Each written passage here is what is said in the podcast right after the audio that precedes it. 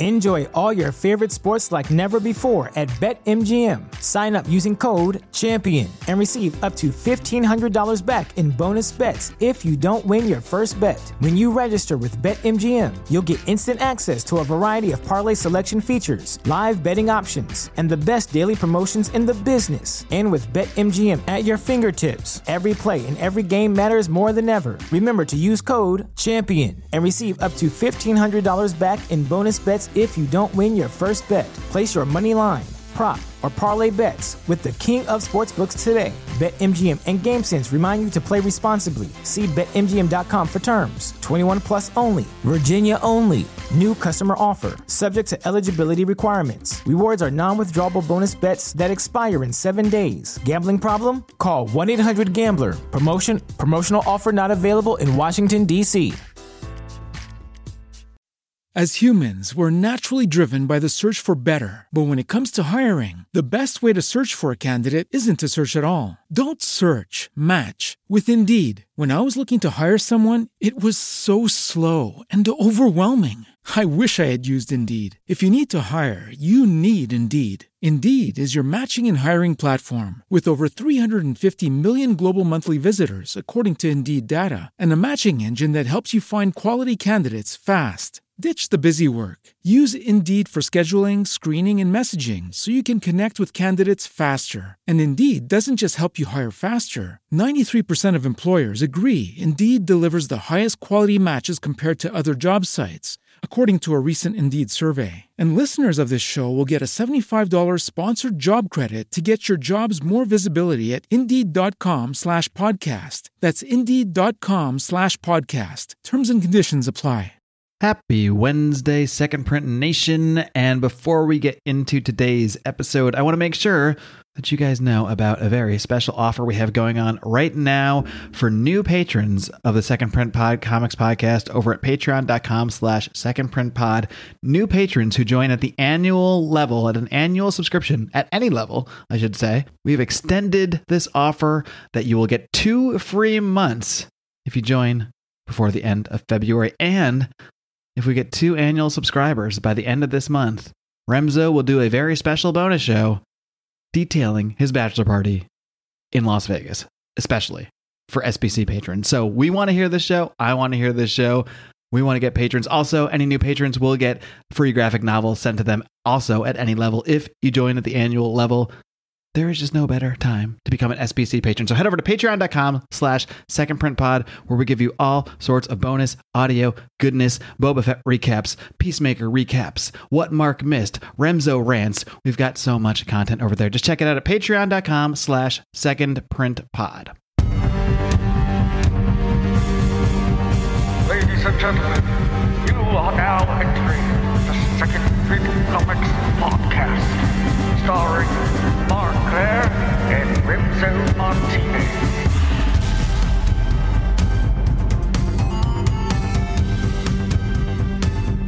Time is on my side. Yes, it is. Boom, boom, boom. Time is on my side. Unless you are in the middle of a multiversal time, time something, time crossing war just like many of our friends in the comic book world often go through. And we're going to look at another one of those instances today as we look at Zero Hour Crisis in Time. But of course, to do that, I need my partner in comic book crime, a time traveler of his own right, Mr. Remzo W. Martinez. Remzo, what is happening? Mark, as the great 11th Doctor, Matt Smith used to say on the once great series Doctor Who, let's get in some timey wimey nonsense. Okay, that sounds really lame, and I've always thought Doctor Who was lame, and you probably will hate me for that. But I'm judging you immensely. we'll, we'll just move on. Doctor Who's very. Con- I've never met anyone that was meh on Doctor Who. Everyone either like I can't stand it. I've tried it a number of times, and every time I'm just like I can't stand this. And then, or you're a hardcore fanatic. There's no. I've never met anyone in between. Doctor Who is why I didn't get laid in high school. But it was worth it because I So know a what's- whole bunch of Doctor Who trivia that will make me sound cool at Doctor Who conventions. So what's my excuse, Remzo? My excuse is is uh, time crises, such as this one right here. I was suffering a time crisis at all times in high school. You might say. Is that what Um, you're so calling that- puberty? Okay. That's what we're calling it. Well, what what is not if what is not a time crisis if not puberty? That's the question. But Very uh, true. today, today we're going to be looking at a very specific crisis. It is called Zero Hour Crisis in Time, and uh, this one is going to be brought to us by our friends at DC Comics and our friends Dan Jurgens and Jerry Ordway, who have brought us such great stories as most recently for us at SPC, uh, The Death of Superman, as well as the follow up Funeral for a Friend. They were kind of like two of the big um, minds behind that, I guess you could say, or at least Dan Jurgens was. Jerry did the art. Um, but yeah, this event that we're going to look at today, this was published in, I believe, I want to say 1994. Who does research before shows? Not this guy, but I believe it's 94. Yeah. And this was meant to basically clean up, which is funny because this doesn't feel very clean at the end, but we'll get there. Uh, it's meant to clean up some of the holes that were caused and some of the confusions that were caused by Crisis on Infinite Earths. Now, listeners of this show know that we, Remzo and I, did a huge multi episode, multiversal deep dive on Crisis on Infinite Earth, Earths. That is hard to say. Crisis on Infinite Earths last December, just two months ago. So you can go back and listen to those if you didn't. If, you, if you're new to this show and you have not heard those episodes, I highly recommend pausing right now and going back and find and listening to those three because not only I, I think are they some of our best work to be frank, uh, and, and the downloads uh, seem to to agree with us on that one, but uh, it is also does lay the groundwork for this story, and and that's why we did Crisis on Infinite Earths before diving into any of the other uh, DC Crisis events because they really do all play into each other. Um, so before we dive in today, Remzo, what is your history with this? Have you read Zero Hour prior to preparing for this show? Yes, I remember going to Laughing Ogre Comics in um, Fairfax Station, like Virginia. name. Yeah, it was it was Laughing Ogre. It was it was that, and that became Phoenix Comics, um, and uh, that that was where I, I remember grabbing like most all my favorite books. That was my first real hometown comic book store because when I moved to Virginia, that was one of the first things I cared about. I was like, I don't care about where I'm going to school. Tell me where the comic book store is. But I remember picking up like um, it was Zero Hour, Batman, and Detective Comics issue one, Flash. Uh, I don't think they did a Superman, but they did something else. I mean, I I remember coming across all these issue ones, and it was um it, it was good because I knew that they were reestablishing some post crisis continuity, and that something had happened. But it would not be until about five years later that I would read the actual zero hour event, and uh, you know I. I like these, but I think we should start doing a tally of each time we do a, an episode that deals with uh, massive continuity changes from the Crisis on Infinite Earths to, you know, Avi Arad change. I'm sorry, not Avi Arad. Um, uh, Warren Ellis changing Iron Man from being a victim of the, uh, you know, Vietnam War to being one of the Iraq War, stuff like that. I mean, it, it's moments like these where it's like, sometimes a continuity change is a good thing sometimes it's not. And i think it's different than you know like a whole new universe change like the ultimate books. I would not count that as that. That's its own separate thing. But um you know this is uh this is another good example of that. And i don't think it gets that much love these days mark. I mean nobody hates it but it's certainly not on like you know a a death metal level or anything like that No, and it, really never gets mentioned even in you know in a list of all the major crisis events. It kind of gets shuffled to the side. I mean, even you can even look at some timelines that you find online, and it'll say Crisis on Infinite Earths, and the next event will be Infinite Crisis, which is a story I love, and I can't wait to get to that one. But this one just seems to get glossed over for some reason, and well, we'll, we'll I guess by the end of this episode, we'll we'll know if there's a good reason for that, or or if it's an overlooked story. So that that's that will be the purpose of today's show. So why don't we dive right in? Actually, before we dive right in, um, you know, we were reading through, at least I was through the uh, this trade paperback on Hoopla, which includes a little like prologue that sucks, and I, w- I would say it doesn't matter. It does matter, I guess, because it does actually introduce who is at least seems to be the main villain of this story, who is Extant. Now, I'm going to try to give you the history of of how we got to Extant right now. So there was a villain, there not a villain yet. There was a hero called Hawk, Hawk and Dove. Uh, what did I imagine this? Did Dove die in Crisis? dove died from one of the shadow people Right, she did. Yeah, okay. So I believe He. that It- is- it's not that- it's not Dawn Granger yet. So it was when Dove when Dove had a penis and was Hawk's brother. Wait, what? Dove had a penis? Oh, you mean he was actually no? But in, in Crisis, You said you said were- you said she. Well, she she comes in later, but it was the male dove that died. It was, Was it it? was his brother. Yeah, it was the dude. It was the dude dove that no one cared. So then they brought in Dawn Granger, who's the hot female dove. interesting. Okay, well, after Crisis, sometime after Crisis, Boring Hawk- dove with the dick is dead. Hot female dove is is current.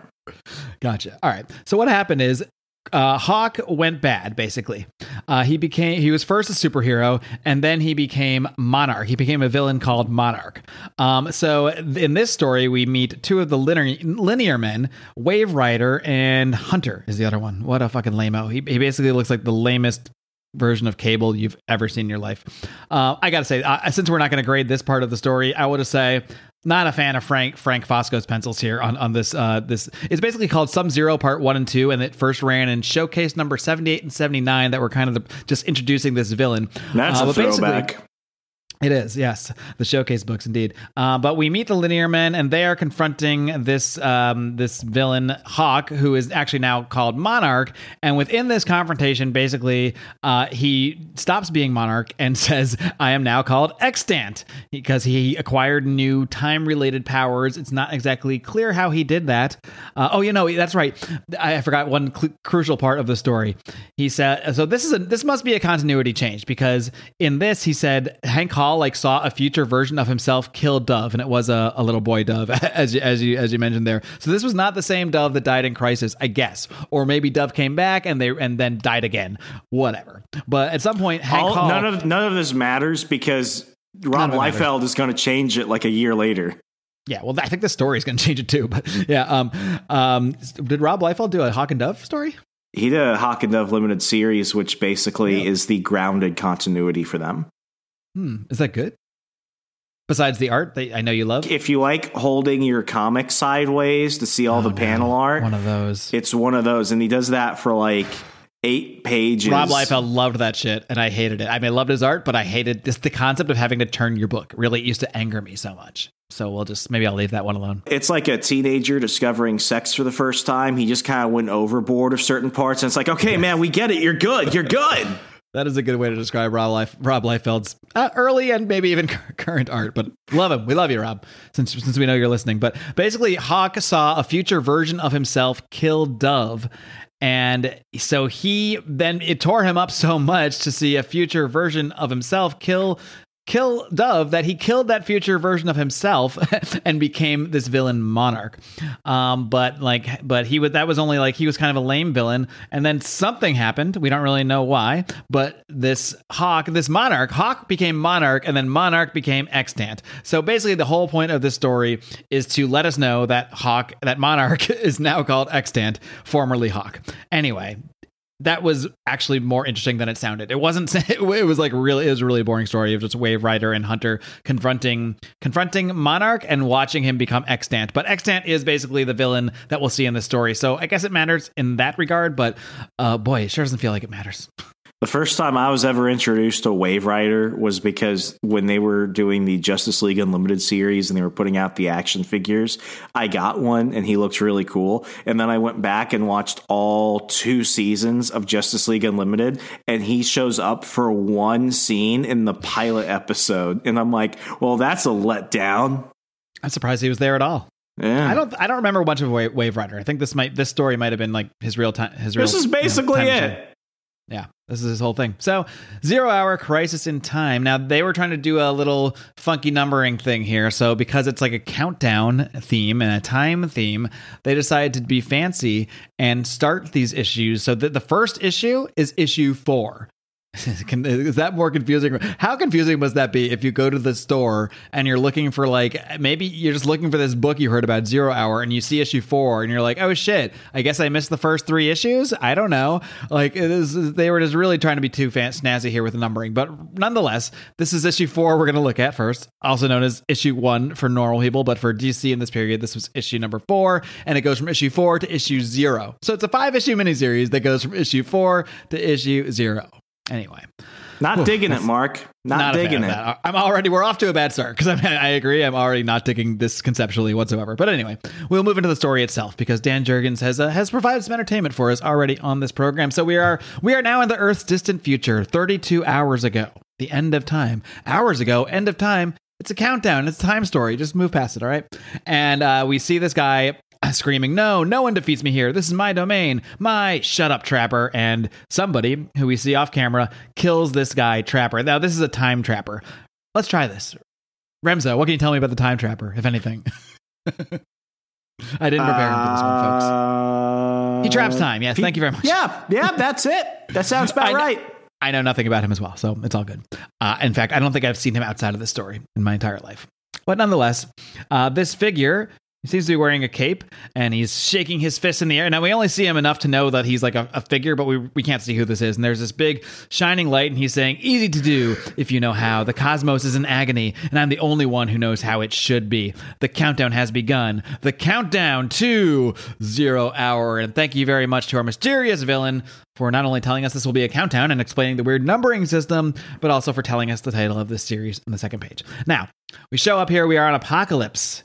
Seeing Darkseid. We Darkseid is being uh, visited by Metron, and Darkseid's like, "Hey, Metron, what's up? Came over for some tea and crumpets." And Metron's like, "No, Darkseid, this is not a social visit. Something is terribly, terribly wrong. There was some weird time shit going on. I don't know what's happening." And Darkseid's like, "That's impossible, dude. I would be aware of that if that was happening. You're a fucking moron. Get out of here." Again, these are paraphrases, not the words of Dan Jurgens. And Metron's like, "All right, dude, fuck off. I gotta go find some help." That is what we see of Darkseid in this story, which is somewhat disappointing because I think one of my favorite parts of Crisis on Infinite Earths is when they show you like a, like a glimpse of Darkseid, maybe in the first or second issue, and they almost make you forget about him because he's kind of like, I'm just going to stay out of this and, and see what happens. And then he swoops in at the end of, as one of like five Deus Ex Machinas that, to, to go after the Anti Monitor. But it just works so well because you you almost they gave you the seed of him, but then then they planted that seed and then it pays off. Whereas here spoiler alert, this doesn't pay off. He's just Darkseid. His entire role in this is to tell Metron that this is some nonsense and he doesn't give a shit. So, uh, moving along, we see the Joker in Gotham City and he is accosted by none other than Batgirl. Well, what's going on here? Because last we saw Batgirl, a story that originally started not in continuity but became in continuity. Um, Joker was had paralyzed Batgirl, had paralyzed Bar- Barbara Gordon, and she was in a wheelchair in the DC continuity, at least the, the current version of the DC continuity. However, here she is, just appearing out of nowhere, back as Batgirl, thinking nothing of it. And then Batman and Robin swoop in. They're like, Batgirl, what the hell? What the hell's going on here? And she's like, Hey, nice of you guys to show up. And Batman's like, What? You're you're healthy again? What's going on here? And and she's like, What? What do you mean? What's wrong? Like I was just doing what I normally do and fight crime here. Um, I, I wasn't sick or injured or anything. And and and uh, Batman's like, No, you were shot and paralyzed years ago. I read it. I read that story from Alan Moore. Uh, that definitely happened, and I'm pretty sure it's in continuity. And she's like, Nope, not me. Never been shot in my life. That never happened. And Joker's just like, Well, I'd love to continue to this reunion, but you obviously have things to do that don't include me. And he does a little flashbang, Joker flashbang grenade, and gets out of there. So Joker escapes because the three of them, this is how good these guys are. The three of these guys were so distracted. Well, in, in fairness, this would be pretty distracting seeing someone that you know and love that was shot and paralyzed uh, just bouncing around in a costume. So I guess I'll give I'll give the Bat family a pass on this one. It- but it it's did like if Magic Johnson suddenly walked up to you and didn't have AIDS one day. yeah, exact. Wait a minute. Didn't that already, didn't that already happen? Well, he, he cured AIDS with money. with cash, yes, by sleeping next to a pile of cash. Thank you, South Park. Uh, so then we move on to Vanishing Point. Now, Vanishing Point is the home of the Linear Men, the Guardians of Time, and Vanishing Point, as well as the Linear Men, they exist outside of the timeline, which must be, you know.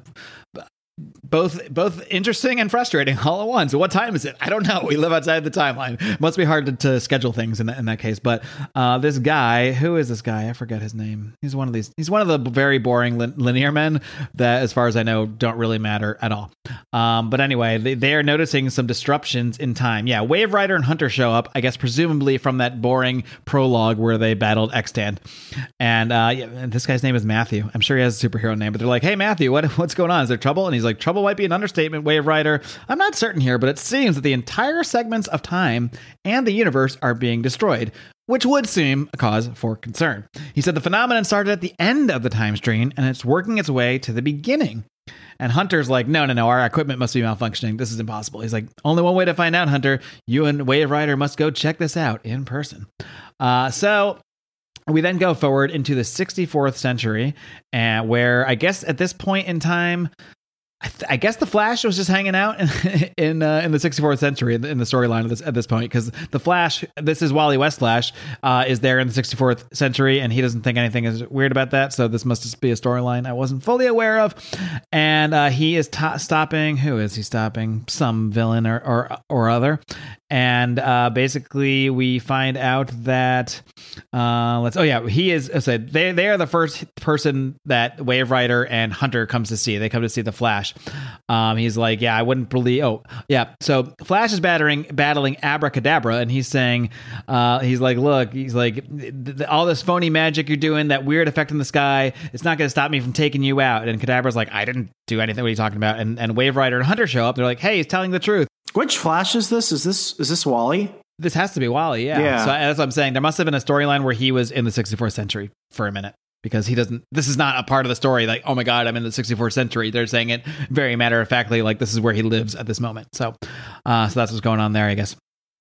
This is actually well, we'll get to, we'll get to him, but this is where I was actually reading um, the Impulse Flash because he he like came back and became the flash one of the flashes of this point in time. But we'll get to him. He'll come he'll come in later. Uh, but yeah, Wave Rider and Hunter show up. They're like, no, this crazy shit is going on because our machines at Vanishing Point told us so. And yeah, there's some some weird shit is happening. He's like, look, uh, the destructive force force is making its way back to the time stream, simultaneously wiping out time and space. Oof, double whammy. Um, and they're like, all right, we need a, we need a, we need some help. We need the Flash. How about a whiplash effect? And now Kadabra is just no longer fighting the Flash and is just talking to these guys anyway. He's like, yeah, yeah, uh, you must race away from the rift fast enough in order to create your own vortex. I love I love speed science. Like I love made up speed science that we get in these books. Then double back through it at ultimate speed. You've seen Spaceballs, right?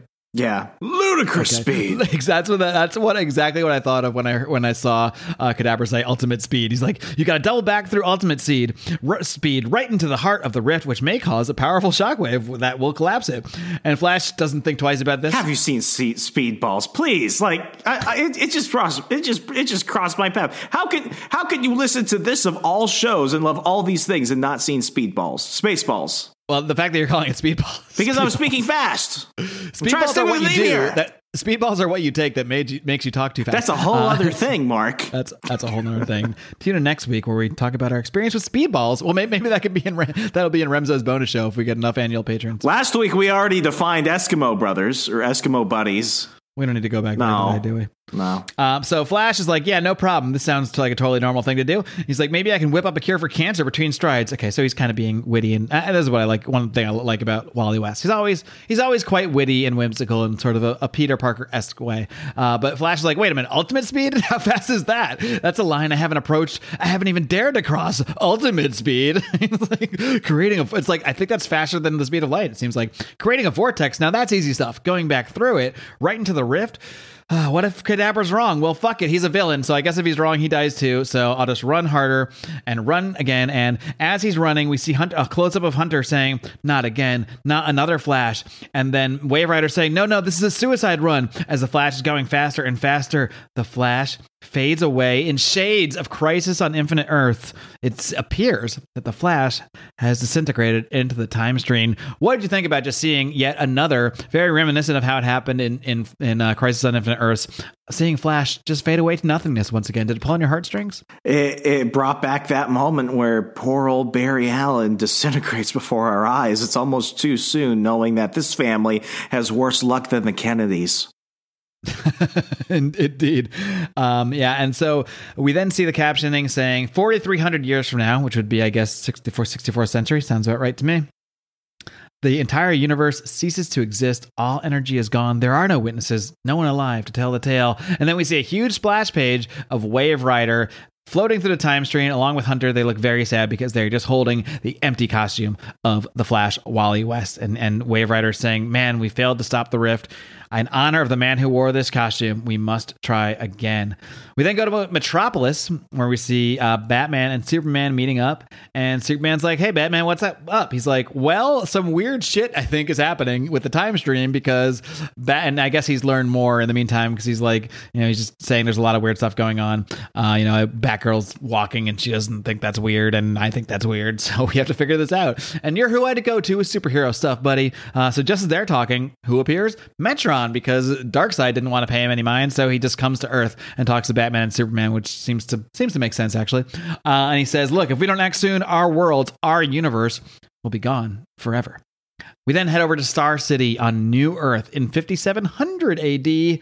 We also get the caption 23 hours ago, 40 minutes ago. 23 hours, 40 minutes ago. So, like, even when we're jumping in backwards in time as Wave Rider and Hunter are traveling back through time, there's a countdown as to zero to the end of the universe. If you can't keep track of this, don't worry. It doesn't actually make sense, and it's because comics. So moving along, only Christopher uh, Nolan would care about this. Yes, Christopher Nolan. This might be the inspiration for um from for Tenet, basically the, this film. Um, but they're now in Star City in 5700 AD, and they're like, "All right, we've caught up to the disaster. We have another chance to stop it." And uh, Hunter saying, "Well, looks like somebody is trying to beat us to the punch." And Wave Rider says, "Amazing! I thought his life was firmly entrenched in the 20th century." And what do they see? They see Hal Jordan, Green Lantern. Now, at this point in time, Hal Jordan in in the current storyline of DC Comics has already lost his mind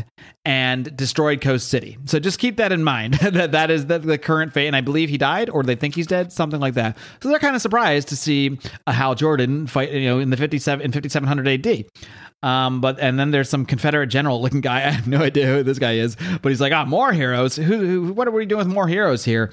And they're like, shouldn't we have plucked a more experienced Hal Jordan out of the past to serve as our great champion? Okay, so I guess these guys much like what happens in Superman all the time, like the Legion will come pluck him out of the past because only the Superman from this time can help him with this thing. That's what these guys did uh, in Star City in 5700 AD. They saw this time thing happening and saw like all matter and space being destroyed, and they said, "Hey, I know who could help us with this. Hal Jordan from the 20th century. So that's a version of Hal. Yeah. It's like trying to film a movie and you go back in time to get Robert Downey Jr., but you accidentally get the one that's addicted to crack in jail instead of the one that everybody really loves. Well, this version is the one that everybody loves so far. So we'll we'll we'll, we'll see. We because there's a lack of murder in the air.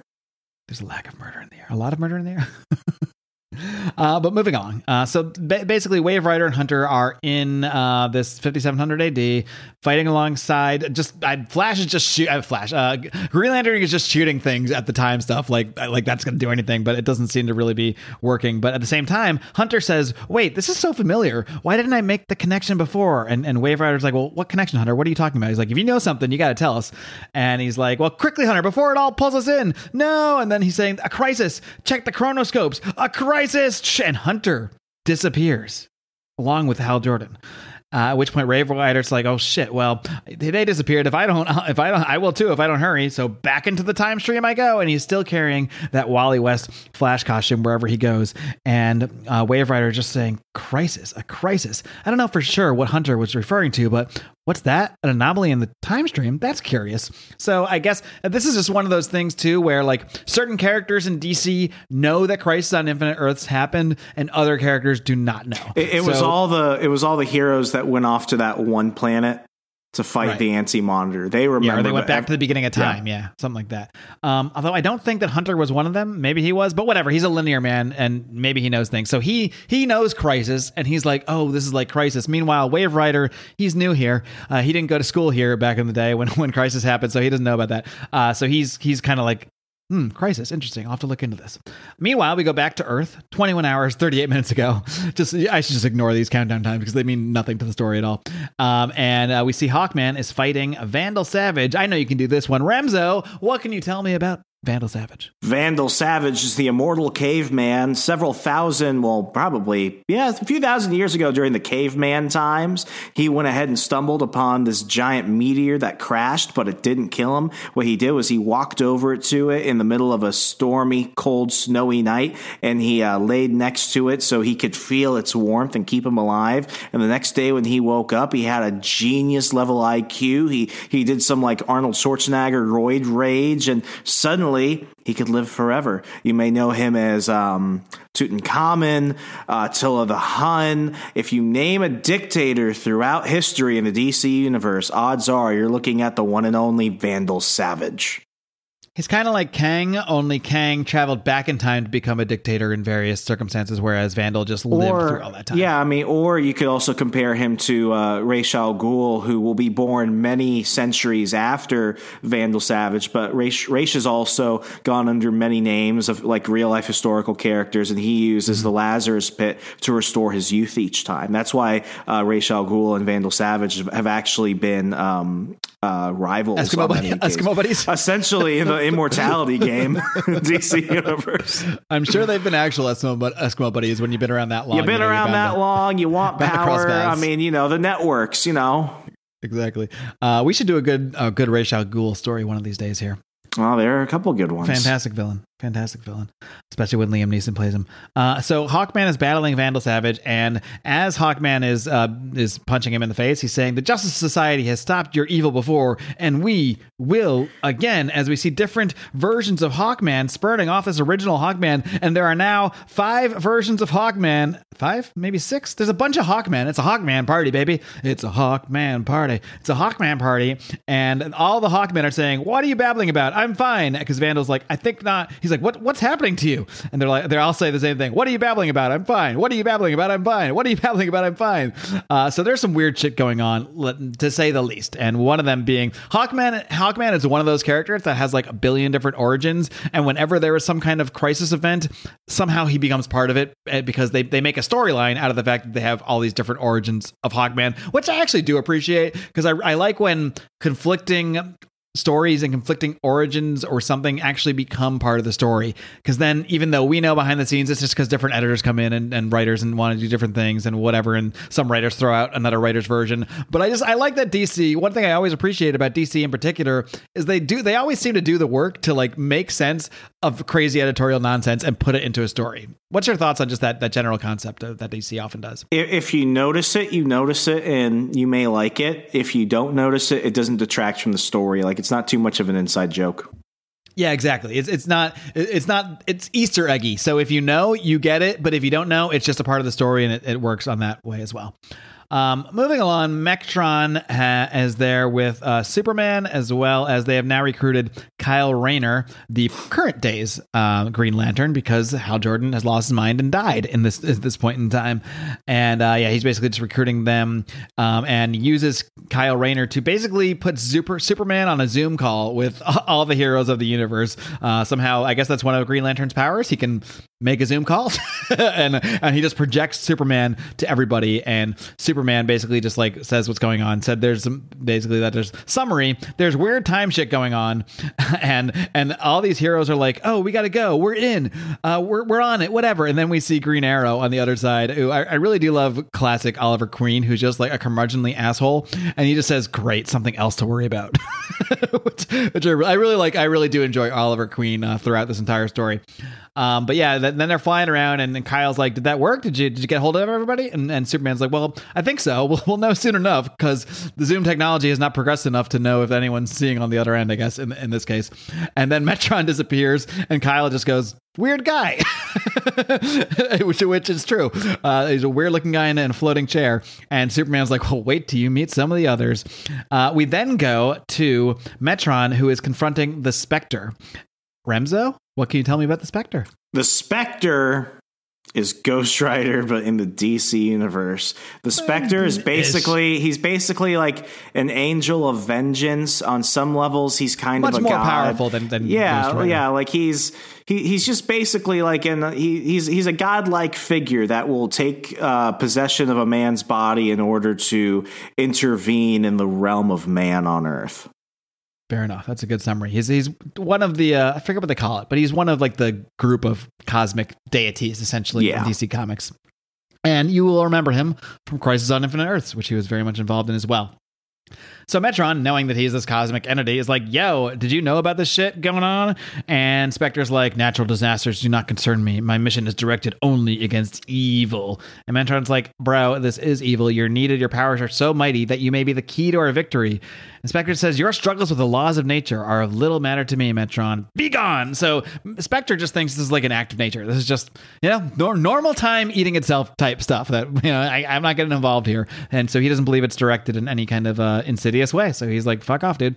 So back to Vanishing Point. Uh, Wave Rider is now there, and Wave Rider is contemplating what Hunter said. He's saying, A crisis, Hunter said. I have not heard of such a thing. Man, you got to read some books, bro. Uh, listen to SPC. I've not heard of such a thing, but there is much my studies have of time have not yet revealed. You'd think that would be day one, you know, on, on time class, day one. By the way, this crazy shit happened, and there were a bunch of different timelines, and they all merged together, and that was crisis. That should be like the first fucking day of class, in my view. But whatever. I don't run time school, and that's fine. Uh, he's like, well, was it in the distant past or the far future? The chronoscope shall reveal its secret. Access crisis event. and this machine says searching. A story is soon revealed. Basically, he watches Crisis on Infinite Earth, the movie, in this moment because he's watching this thing on the screen. He gets more and more surprised. It says a story of a, a, a multiverse, parallel dimensions with similar worlds. Then it came a crisis, a multiverse of lives and worlds. Again, if this information was in there, day one it seems like the time to see it died. The uh, lives of worlds died and end of story end of story. As tumultuous as the event was only the linear men knew of it until now. So i guess the wave rider's not a linear man? He just hangs out with them sometime? Because if he was a linear man he would know about this already i guess? Let's just Whatever. assume he needs to be whatever the story needs him to be. That that is what it is. And, and for this story they needed him to be ignorant to this event for this moment. Um, we then see the justice justice society of america is uh, gathering around hawkman as he has uh, captured vandal savage. Now there's only one hawkman so i don't know where the other ones went. I guess they flew off to do other hawk stuff. He's like all right took you guys long enough to get here. And they um, let's see it's uh, jay garrick flash says you know time's caught up to me old friend. I just can't run like i used to. What's vandal savage talking about uh, he's oh, you guys because Vandal's screaming about the other Hawkman. He's like the other Hawkman, They all disappeared. What happened? Uh, and the rest of the Justice Society gathers. They got Doctor Midnight, uh, Doctor Fate. Lots of doctors. lot, lots of lots of uh, he- superhero medical degrees being handed out here in the Justice Society. Uh, we also have Alan Scott, Green Lantern, and they're like, "Hey, did you guys get that message from Superman? That Zoom call?" And Hawkeye, Hawkman is like, "Green Lantern, you look a little different." He's like, "Well, they they must be here someplace, hiding." The other Haw- that's Vandal Savage talking about the, the other Hawkman. Hawkman's like, this guy's losing his mind. And then suddenly Vandal Savage disappears and we see him disappear with this like multicolored stuff. I don't know, but that that always signifies weird time shit, weird time crisis stuff. So he disappears into weird time crisis stuff. Uh, meanwhile, Alan Scott says he's gone and my ring can't trace him either. Um, and then I'm not sure who the guy in the blue mask is. He says, "You know, how, how'd you get so young all of a sudden, Alan? Like you, you like de-aged here." Uh, so a lot, a lot of characters are experiencing different changes that are either reverting them back to how they were in other timelines or whatever. Because I think the JSA, correct me if I'm wrong, the JSA remembers Crisis, all of them, right? I think I could be wrong actually. The JSA Crisis did something to them. It put them on the, same the, Earth. The as- JSA, as- yeah, it, it Yeah. merged. It, it merged some of the characters of Earth Two who were leftovers because they weren't on Earth Two when it was wiped out. They were they were with the Justice League and everyone battling um, the Anti Monitor. So because of that, they were saved. But when the universe came together, it rewrote them in in order to save them. Oh, okay, that makes sense, sort of. Uh, and if it doesn't, don't blame us. This is, but this is this is how it happened. Uh, we don't make the how- rules. We just Yeah, live we didn't them. write this stuff. We didn't write this stuff. We just report it. We just here to report the news, my friends. We report, you decide. Uh, we then see Wave Rider appears, and he's holding that the the Wally West Flash costume. And uh, Jay Garrick is like, "Wait, what are you? What are you doing with this costume?" He's like, "You of all people should know." And then Wave Rider basically just show touches him. He can do one of those things where he touches him and shows him everything. And uh, Jay Garrick real, realizes that now Wally West two has died. So this is two flashes that have been, uh, you know, under his wing have died now. First Barry Allen and now Wally West. And Jay says, Wally, no, not Wally two. Uh, then we go back to Vanishing Point. We see someone saying madness, madness, chaos. I am extant, and now it's mine. And this is in fact extant. Uh, now we are reading the. Um, did you read the, uh, the the hard not the hardcover but the trade paperback as well? Yeah. the same same version as me. Cool. So one thing that I don't like sometimes about trade paperbacks is when they don't delineate the end of an issue. So that's the case here. So I think, I think this next page is the beginning of issue number three. I'm pretty sure, um, because yeah, because the end, the yeah, it makes sense that X Yeah. would come at the end of last one. But anyway, it's, if we don't know the exact point, that is why we're kind of just guessing here. Um, so then we see an up, uh, uh, basically a big splash page of Jay Garrick, and he's really just uh, giving a whole speech about Wally West, how he never had kids of his own. When Barry died, he felt like he lost a son, and Wally was the kind of boy that would make any grandfather proud, the kind of man who gave his life fighting for the dream, our dream. What's wrong with us? Why do we keep outliving our years while the young keep dying? Good fucking point, Jay. Two young flashes have died, and here you are, just just prancing around town. Uh, we now see the whole Justice Society uh, has basically uh, gathered around. And um, basically, the Justice Society they bleep out, uh, to, like out of there, like out of existence. And the only three that oh no, what happens is Wave Rider, I think, says, "All right, we're gonna go figure some shit out. So, uh, so come with me." And let's see, three heroes do not arrive at her. Okay, so three of them, the two Hawk people and Wave Rider. This gets confusing, folks. the two hog people and Wave Rider don't go to Vanishing Point with the rest of them. I'm not really sure why, but they don't they don't make it there. Uh, so we'll get back to that. Uh, meanwhile, we have yes, we have formally started issue not issue two, issue three. Because remember, we're counting down here, and um, Superman and uh, Metron are hanging out. They're just talking about all this weird shit that's going on. Superman's like, "Let's move, Metron. They're waiting for us in New York." And Metron's like, "You seem to have a, a, a renewed sense of urgency, Superman." And Superman's like, "Well, yeah, I knew things were bad, but seeing my parents from an alternate timeline, nearly identical to our own, has made me realize how long chaotic things are, how chaotic things are here. So in this." In the post-crisis Flash, uh, Superman's parents die when he was younger. This keeps changing in continuity all the time. We're, we're talking Ma and Pa Kent. Yeah, like Yeah. in, in in like Earth Two continuity, they die when he was like ten or eleven. And then in the new Earth One continuity, Ma Kent is still alive, but Pa Kent has a heart attack, and then they come back, and then they kill Pa Kent. Then they both come back, and then they kill Pa Kent again. And I think right now, like right now, like as we're speaking, both are dead. I think they're supposed to both be dead, but then because then that's why he's so shocked by them by seeing them. It's like, what the hell's going on? They seem like my real ones, whatever. So um, then Superman, because he has super hearing, he's like, oh, I hear screams coming from Keystone City. Have to take the time, better, but we better check it out fast. And we go to Keystone City, and who who we meet? We meet Impulse, and Impulse is basically, all right. Let me describe Impulse. Impulse is from the 30th century, and he came back in time. Well, I think this is this is I think he came back in time by accident, which is why he's in this event. And then, but he ends up like after this event, he ends up hanging out in the 20th century for a while and like going to high school. And I read that I was I was a huge fan. I think I have like the first 20 something issues of that Impulse series. Again, as we discussed before, as I talked about with Jim too a few weeks ago. I was big into the number ones. If I could get into a book at the ground level with an, and this was a fresh character, especially with the confusing long history of the Flash, uh, I, it was exciting to me to get into like a character from the from the bottom up, even though that is a time travel character, which is which is never really straightforward. But it's, it's a book that I did get into that we'll probably uh, take a look at at some point in time here. Uh, but the reason people are screaming, it's not because of this impulse guy who they're used to, you know, they're used to speedsters running around, but the, he's running from some dinosaurs. there are T Rexes in Keystone City and other scary looking creatures. So this is fucking Crisis on Infinite Earths all over again. Weird shit just showing up from other times. Superman comes down. He's like, "You need a hand, kid?" He's like, "You can call me Kid Flash." Uh, oh no, he says he says if you call me Kid Flash, you'll get your big S handed to you. The name's Impulse, Dick. He doesn't say that. Uh, and and uh, Superman's like, well, okay, well the offer still stands if you need help. He's like, uh, actually, yes, I, I well, let me see. I'm really fast. Let me see if I can. Uh, oh damn, I can't vibrate through walls anymore. Uh, so he tries to vibrate. Oh no, he does. I'm sorry, I messed that up. He does vibrate through the wall, and he's like, problem solved. Cool. I got away from those dinosaurs. Anyway, let's chat. A lot of the powers that Impulse currently has are powers that took years for like Barry and Wally to discover. So at this point, Mm-hmm. he's probably like at like, you know, OP levels of flashness. Indeed, yeah, he's quite he's quite a powerful speedster. And Metron just comments, "Interesting. This boy is from the 30th century." And uh, Superman's like, "Well, is he supposed to be here, or is he like another anomaly?" And uh, Impulse is like, "He is looking high and low for his cousin, so he is there looking for Wally West." He's like, "You guys call him the Flash, and if you're gathering heroes for a mission, that's where he'll be. Count me in." Uh, meanwhile. This time trapper guy, or at least a version of it, he looks all roughshod and opens this door. Uh, this takes place outside the time stream, by the way.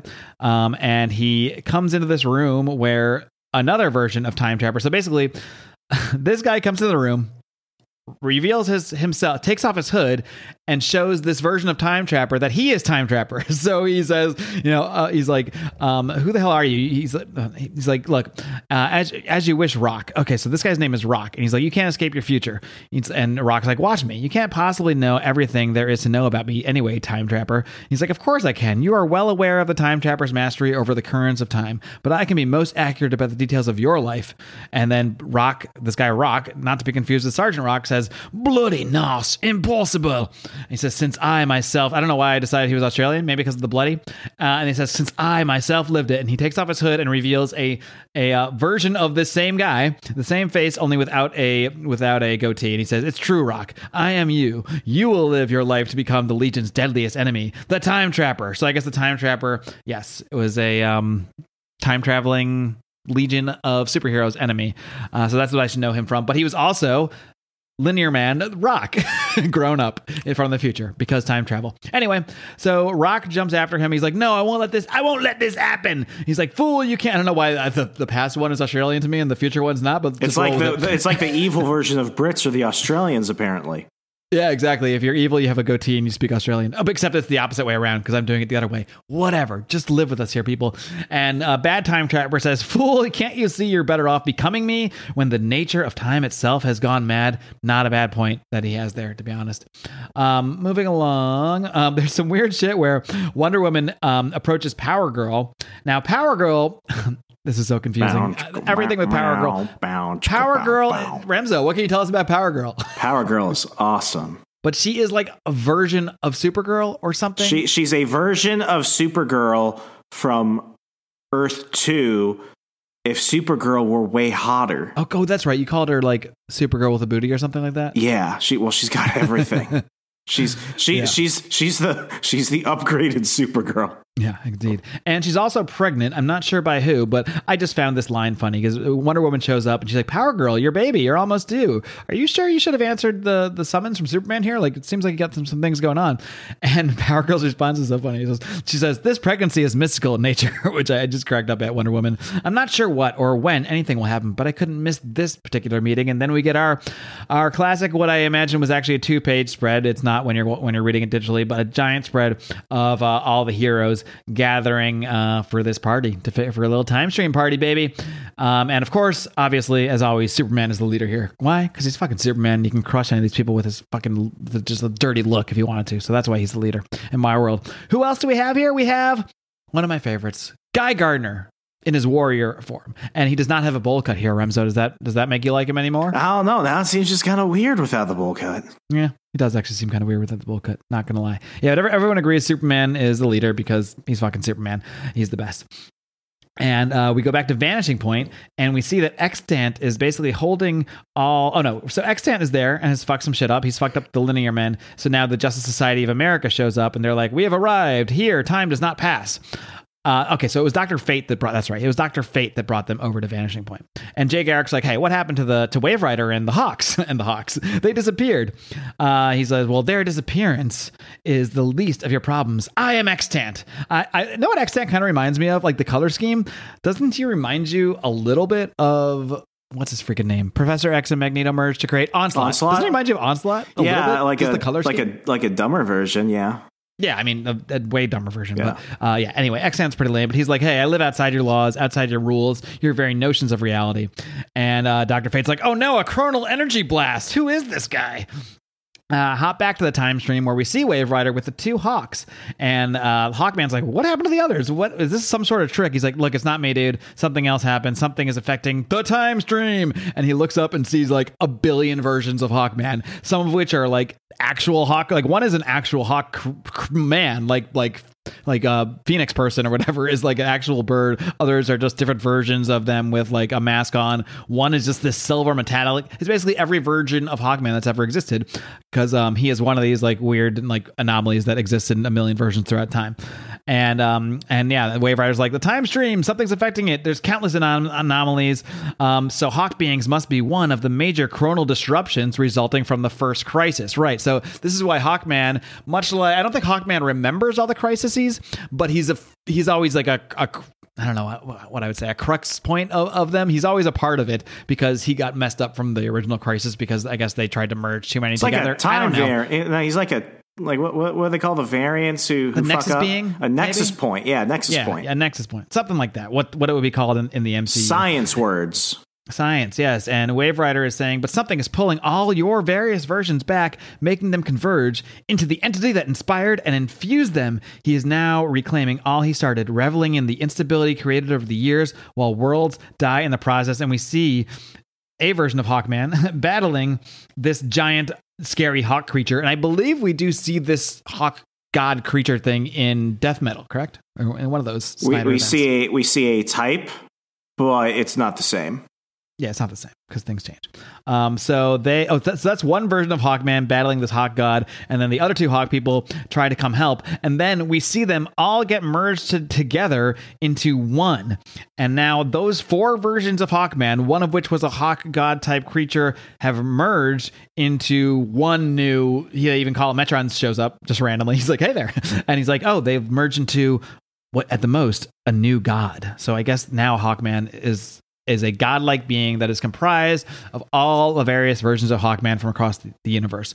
And if that doesn't make sense to you, don't fucking worry about it because this is comics and it's not going to always make sense. Uh, we then head over to Legion headquarters, the planet Cairn, the lab of a much beleaguered Vril Dox. Of course, they're saying this is 14 hours ago, but this is actually also the 30th century, even though it's 14 hours ago. Following? No. Great. Per- perfect. Um, and he is saying all my instru- instruments and tests arrive at the same conclusion. The universe is contracting at a remarkable rate. Time itself may be dying. I must find out by launching a probe into the eye of the storm, the time stream itself. Uh, we then go to Supertown. Where is Supertown? There, there is way too much like exposition and researching and stuff. Like th- this is this is not fun. There's a lot going on. So I guess Supertown must be the capital of where do the good new gods live? Whatever that is. Not Apokolips. Yeah, not Apokolips. Uh, and uh, Orion shows up with one of those other lame new gods uh, to confront Highfather, uh, Light Ray, yeah, to to talk to Highfather. They're like, "Hey, you look really worried. What's going on?" And and he's like, "Oh, Light Ray, Orion, Darkseid himself could not make me as fearful as I am today. The end of all that was, is, and ever shall be." Is at hand. So that does that does seem quite frightening, I must say, when you put it that way. Meanwhile, so Kyle Rayner is very new here because Guy, uh, Guy Gardner is like, "Who the hell are you?" And he's like, um, "Green Lantern." He's like, "Huh." You and me gotta talk. Have they stuck his girlfriend in a fridge yet? I think they've already done that by this point. Who's Guy Gardner's? No, Kyle Rayner's girlfriend is the one That that's sticking. happened? What the heck? They stuck her in a. Who stuck her in a fridge? I have not read much Kyle Rayner. Uh, you know, um, Major Power. He's like the evil version of um. Not personally, I'm sorry, but I know Ma- Major Force. Major Force Yeah. is like the evil Captain Atom. Major Force murders Kyle, Ray- Kyle Rayner's girlfriend and then shoves her in a fridge. That's where the term "fridging women" came from. When you have a lead that's, character where, that's a, first of all, that's a term. You've never Second heard of all, fridging that's women. Where it came from? That's you know, it's at the beginning of any film where the love interest of the hero is brutally murdered in order to push the character in a heroic path of vengeance. Oh, all right. Fridging women. So like John Wick, but with women instead of a dog. yes, Okay. Well, when you put it in those or, terms, or Braveheart. Yeah. So, so um, Guy Gardner is like late, later on here when they're all talking, He's like, "Hey, if there's some time shit going on and time shit's changing, maybe we can use time shit to make it so Hal Jordan never went bad and died." So that's just a little a little seed for later. Um, and uh, we go back and uh, eventually, you know, some of the, the, heroes are still gathering. There's a lot of like heroes catching each other up on what's going on here. So I, am going to kind of gloss over that stuff. Um, and and then they go back to the time stream to kind of uh, confront. Um, well, no, we go back to Vanishing Point, I should say, where Extant is still battling uh, the JSA, and uh, he basically kills the Atom. He does kill the Atom, um, and and that pisses off Doctor Fate, who goes after him. And Extant just says, uh, "I am beyond your justice. Before my power, even fate falls asunder." And he seemingly kills kills Dr. Fate as well. Uh, then we have the Sandman and what's the guy's name? Wildcat, the old guy in the cat suit? Wildcat. Wildcat, right? Wildcat, who died, if you don't remember, he died in Crisis and was replaced by a young Wildcat daughter of his. So I guess that didn't last too long because that was a whole fun five minutes yeah, so so much for that. Extant's like pathetic. You two have no special abilities, no power. Talking about the Sandman and Wildcat, he's like, you're nothing. You're old men, long past your prime, but various rejuvenation spells have kept you young beyond reason. So now they're they're kind of revealing that. I, am not sure if this was mentioned before, but it is being mentioned now in this story that the reason that these old ass JLA JSA guys were still looking young is because they have of all these rejuvenation spells they've been giving throughout the years. Man, that's um, better. That's better than Black Widow and Nick Fury. David Hasselhoff off Nick Fury's Infinity Formula shit. Even they were like, you know, we should probably get rid of that at some point. Yeah, yeah, it's pretty it's it's pretty lame, but it, it works for this for this purposes. And um, yeah, he basically removes those spells, and they instantly get old. And uh, when Wildcat just can't catch a break, he's like, "Heart, I can't can't breathe." The Sandman's like getting older, aging. Uh, and then um, who is the guy with the I forget this guy's name? He's like, "Oh my God, Wes, Ted, he struck he struck before I could trigger trigger the cosmic rod." And and uh, Wes, you look at least at least eighty years Starman. old. Man. He's like, Starman, yeah, sorry. Yeah. He, he, yeah, there's so many characters here, man. It's like Crisis all over again. He's like, in our arrogance to live forever, time finally got up with us. Uh, meanwhile, back in New York, Superman is uh, going to Wave Rider. He's like, Wave Rider, what's wrong? What's happening here? He's like, quiet. I have to make contact with the time stream. Try to feel for a presence. There is someone who doesn't belong. Vanishing point. I must go. And he just disappears. And then Superman's like, what the fuck, Wave Rider? You're just, we're just getting to the good part. So we go back to Vanishing Point, where Extant is continuing to battle the JSA. JSA. He's saying, Sandman and a Wildcat were just the beginning. Now it's time the rest of you started acting your age. And he does a whole thing with them. And basically, everyone except for Alan Scott suddenly gets old. Uh, Alan Scott protects himself with like his Green Lantern ring. Um, but yeah, now the JSA is basically all as old as they should be, as if they had been superheroes since like the 1930s or 1940s or whatever it is. Um, yeah, and he, I think in this he kills who else does he kill? He kills Starman and Doctor Midnight, I believe, or it seems he kills them. He he fucks them up good. Let's let's put it that way. We'll get back to uh, yeah, it's Hourman, Hourman, I should say, Hourman, and uh, man, these names. okay, this is just the Watchmen. It's easier if you translate this into the Watchmen to, to remember who the JSA are. Um, yeah. So and uh, Wave Rider's like, shit, I'm too late. Go back to New York, and Metamorpho is there, one version of Metamorpho, and a bunch of other heroes. It is Metamorpho, right? The guy with the yeah, yeah. with all the stuff. Yeah, with all, with all, the stuff, and that's one of, one of the things too. Like they later, re- like when they're all talking earlier, they're like, re- like some of them are like merging with other versions of themselves. And at, at that point, Metamorpho was like, "Yeah, I don't, I don't, remember having this weird smoke stuff around my face, but here we are." He's just like, "We all we all got to deal with, deal with weird changes here in the middle of a time crisis." That's for sure. Um, so yeah, they go and some things are happening in New York, and like th- there's a city materializing in the night sky. So again, this is like harkens back to Crisis. Booster Gold is like, hey, I recognize that city. It's got to be from the future, my future, the 25th century. Why don't we try this one, Remzo? What can you tell me about Booster Gold? Booster Gold always wanted to be a hero, but he ended up actually being kind of a loser in the 25th century. So he went ahead and stole some time travel AI gear with his own little robot companion. And what he wanted to do instead, knowing everything about how the future works and the Justice League and everything else, he thought, what if I go back to the 21st century or 20th century in this case? And what if I use all my knowledge of future events to be the greatest hero that ever lived? Well, eventually what he realizes that he was changing time as a result. So the only Oopsie. way to fix it wasn't to go back and like stop himself or something because he lost that time travel ability um, through some stuff, but uh, now he has to make amends for it by genuinely trying to be an actual hero and not just a guy that ends up at the right place at the right time. Exactly. There you go. Good one. You're nailing them today, Remzo. Kabam! Uh, we see Metron there when the city's appearing. He's like, the raging storms are a result of the chaos in the time stream, alternate timelines, as well as some authentic ones. So this is interesting. So authentic ones from our past and future. So there are alternate timelines that are just, I guess, offshoot timelines that are alternate. And then there's authentic timelines that are, I guess, real timelines. But it sounds like there could be various authentic timelines because he's referring to multiple ones. So what dif- what what makes something an authentic timeline as opposed to an alternate timeline? Do you have any thoughts on this, Remzo? Whatever the writer and editor needs it to be. Exactly. that is correct. Ding, ding, ding. Uh, Metron then says, if there is a chance of stopping this crisis, we must end it now. We then flip back to Vanishing Point, and uh, Wave Rider trying to help out the JSA, who've just been completely fucked up. Uh, Alan Scott is going for revenge, and he says it. He says, fuck this shit. I am going to kill this guy. I'm going to kill Extant for this. And Extant's like, really? How do you plan on doing that when the charge of your ring expires now? And suddenly, Alan Scott's Green Lantern ring, which is a different type of Green Lantern ring than the one worn, worn by other Green Lanterns, but we don't need to get into that here. Uh, and he he kills his ring. So now the whole JSA is basically old, and Wave Rider has protected them by putting into them into some kind of stasis. So now the JSA is alive, but they're old and fucked up, and on the verge of death, and only being held together by a Wave Rider. Uh, and Alan's like, "Get them out of here. Get, get more help." And and Wave Rider's like, "Not until I deal with Monarch." And Extant's like, don't call me that. I'm not Monarch anymore. That was a lame name. So is Extant, but I don't care. We're rolling with it. So call me fucking Extant. And uh, Wave Rider says, You're Hawk. You're an X2 bit hero whose lust for power grew out of control. He's like, You wouldn't have sensed the difference yet. I'm surprised. And then we see a, a, a reaction shot from Wave Rider as, he says, It can't be. We go back. We see Monarch or Extant or whatever the fuck um, re- beginning to re- take off his mask as he says, You should have realized your fate and Monarch's, mine, were always linked. I'm much, much more than you think. Look familiar as he takes off his mask to reveal Wave Rider.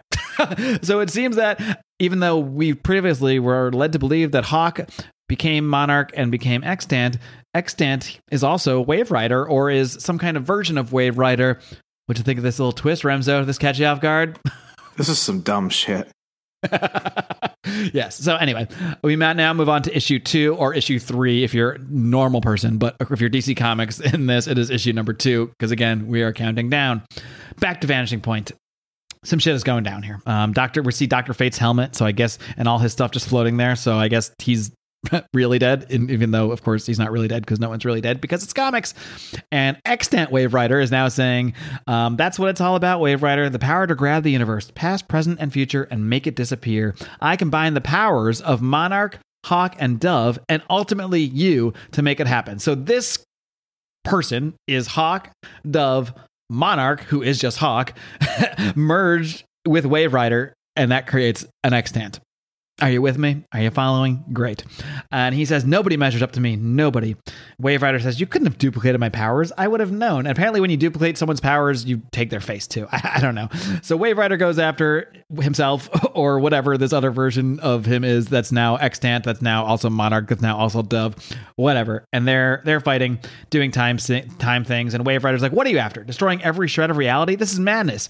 And he says, Bad Wave Rider says, Madness is not part of my agenda. Look beyond the destruction. Consider the possibilities. But now is not the time for answers. My time is valuable, and I am needed elsewhere. Go back to your precious home. There are other battles to coordinate. Yours is over as he puts his mask back on and says, Wave Rider's allies will soon launch attacks designed to stop my entropy rifts. I must coordinate my defenses now that my armies have been assembled. Prepare yourselves, my agents of destruction. The war has begun as we see some faces there. I guess Extant has has um, formed a little army of his own because because he's a villain, and that's what you do when you're a villain. You form an army for a big battle. It's the minimum. Yes, it's the minimum you can do. Meanwhile, the heroes are still in New York trying to figure out what the fuck to do with the city that's about to uh, just emerge uh, out of nowhere. And uh, I think the easiest way to sum this up is some Metron shit, and then they return the city back to time. Why, Remzo? Because, Because comics. Comics, yeah. It involves the Ray, uh, Captain Atom, vortexes, whatever. It's some some comic science bullshit. So we'll just move beyond that. But they do eventually return the city uh, to the time it should be. Meanwhile, the JSA has uh, appeared uh, and met up with the rest of our heroes. And uh, Alan Scott is carrying a body, and Green Lantern's like, "What? Green Lantern? What? What happened here? What's going on here?" He also brings these nearly dead, like, oh, poor freaking Wildcat. He's laying on the ground. Doctor Fate's totally dead. And In every event, Wildcat is just like down for the count. Yeah, that's like his thing in Crisis Events. He dies, and yeah, but this is even worse because he's just having a heart attack. He's still having, he, like, he's been having it since the vanishing point, and now he's like, my heart. like, my God, someone help this guy. Give him some fucking aspirin or something at least. Like, he's just laying there having a heart attack. And Superman's like, Green Lantern, what what happened here? He's like, look, we had our heads handed to Superman. We never had a chance. Wave Rider's like, yeah, he's right. The man behind all this, this extant guy, he plays with extremes of time the way a baby might play with building blocks. Just look at what he did to the Justice Society. And Jay Garrick explains this extant, this extant guy took us apart, Superman, laughing all the way. Our man the atom, they're gone. Doctor Fate was ripped apart, which sounds like gone too. Uh, Kent and Inza, I don't know who they, which which people they are, because he's using the real names. Left powerless as plain old mortals. I think that's Black Cat or Wildcat and Sandman. No, he, that's not, because then he says Wildcat suffered a heart attack. Sandman and Doc Midnight from extreme old age, like all of us. So this also marks the death of the original Sandman, not the Neil Gaiman Sandman. Although by the end of this, you will see that the Neil Gaiman Sandman is part of this continuity. I don't think he is now, though. No. Anyway, continuity is fun, isn't it? Yeah. Uh, anyway, we go back and uh, yeah, the heroes are, are they're all kind of just helping out uh, this these JSA. They got they, someone is they're like Starman's like we really got to get a doctor for, for, Wildcat here. Like he's been having a heart attack since this battle forever ago. And uh, yeah, like you think like couldn't Impulse just take him to a hospital real quick, like in one second, and be right back? But then all the drama would be gone. That's true. Plus, it takes forever to check in and, and all the paperwork and the insurance stuff. So yeah, I, I, can see why they just said "fuck it," just let this guy die. I guess. Um, and uh, so also as part of this, which seems kind of silly, but um, uh, Alan Scott is talking to uh, to to Kyle Rayner, Green Lantern, and he gives him his ring. He's like, "Take my ring, Kyle. Carry it into battle under my name, my legacy. From now on, you are the only Green Lantern." So this solidifies Green uh, Kyle Rayner as the Green Lantern it's funny though, but because because he depowered Extant depowered his ring, so Alan Scott's like, yeah, he depowered my ring so easily, but I can recharge it. So I don't know, I don't know, I don't know what's going on here. But the point was just to make Kyle Rayner the only Green Lantern. And at the same time, um, Jay Garrick's like, you know, I, have seen Barry, Wally, and now my friends die. It's time to take care of the living. The Flash's days are over. So at the same time, uh, Alan Scott and Jay Garrick both quit. They both quit being superheroes. Jay rips off rips off his fucking Flash thing, which was just apparently just very, very poorly sewn on because it comes right off without any any sort of issues. And they quit superhero dumb. So this is part of this event is really meant to put to rest, literally for some of them, uh, some of these JSA characters, and kind of to say like, yeah, these guys are old and these guys have been around for a long time and they don't really matter anymore. Sort of. Of course, they matter again because this is comics and everything goes back to where it was and keeps changing. Uh, so let's see.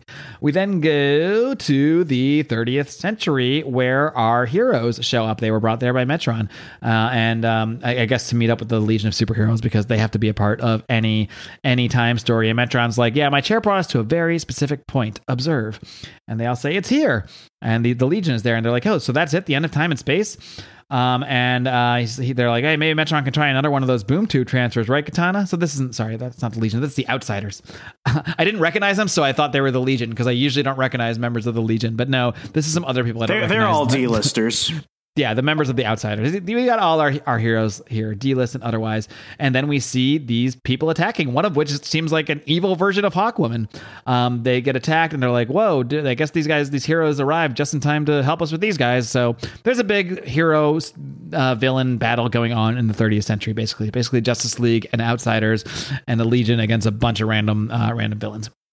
Uh, we then go back to the sanctuary of the immortal Doctor Mist and his layman. I'm going to give this one a try. Let's let's see how it goes. Remzo, what can you tell me about Doctor Mist, one of the many superhero doctors? he never matters after this. I got you. I got you. You know nothing of Doctor Mist. I know, I know nothing, nothing about Doctor Mist. No, I, am not sure I knew he existed until I read this just now.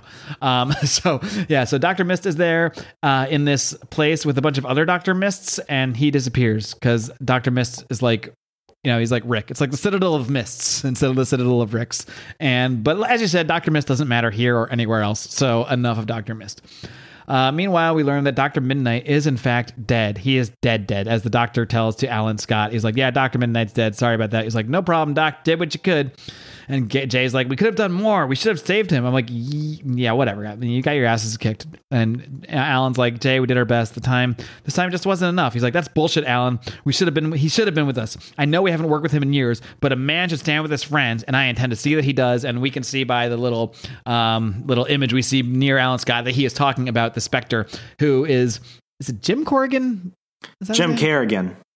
Jim Kerrigan, Jim Corrigan, whatever. Jim, Jim Kerrigan, who was a, I don't think, I don't know, he's either an LA or a Las Vegas police detective. Gotcha.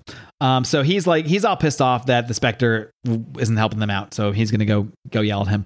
Meanwhile, back to uh, New York in the present day, I guess, or is this the 30th century? I think it's the present. Whatever. Uh, Power Girl is having her baby, and Supergirl.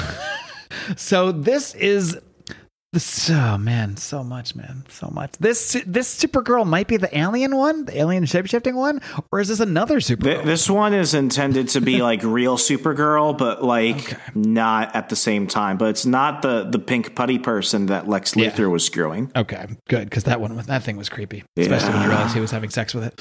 Um, It's like a living fleshlight. and look, everyone has the right to be attracted to, to alien putty person, so I don't. I'm not judging out there. I'm just saying, Australian fake Lex is a is a weird one. Let's put it that way. Um, so yeah, they she is like. I don't know. Is this baby anyone? Do you know? Do you know anything about this baby? I don't even know what. I, I remember her giving birth here. but- At this point in the book, I just kind of started giving up. yeah, it kind of it kind of happens. I was just like, none of this shit matters. Yeah, no. It's like they do a bunch of things that seem like they're going to matter, but then, yeah, because it's that is the point of this to change continuity. But then, yeah, there, there's a reason they have to keep doing this over and over and over again. Because other writers and other editors go, no, that guy that died, I want to have him. Oh no, that person that died, oh, I want to have him. Oh, this thing that happened, I don't like that. So eventually, they have to end up doing these crisis events just to fix all the things that various writers and editors change over, over the years. Such is the nature of these things. Uh, we then go back to Vanishing Point, where Extant has uh, captured a couple of the linear men that are left. I don't know their names, and I don't need to. They don't matter. Um, then we go to Earth's Distant Past, which is also 10 hours and 6 minutes ago, as our heroes, uh, Wave Rider, Superman, and friends are there uh, basically just shooting the end of time, shooting this entropy. They're just shooting at it. Uh, that, is, that is currently the, ga- the only game plan they have. Um, but uh, Wave Rider's like, no, look, uh, like I've already seen Gr- Flash and Green Lantern killed by this. We need a new approach. We can't just keep shooting this time destruction with powers. And and uh, what's his, her name? Uh, the one that's not Wonder Woman, Donna Troy. Her. Yeah. She's like Wave Rider is right. I, if we want to win here, we have to map out a battle plan. And Nightwing here is the best tactician we have. And and uh, Nightwing's like, yeah, I like I can solve crimes. Like I.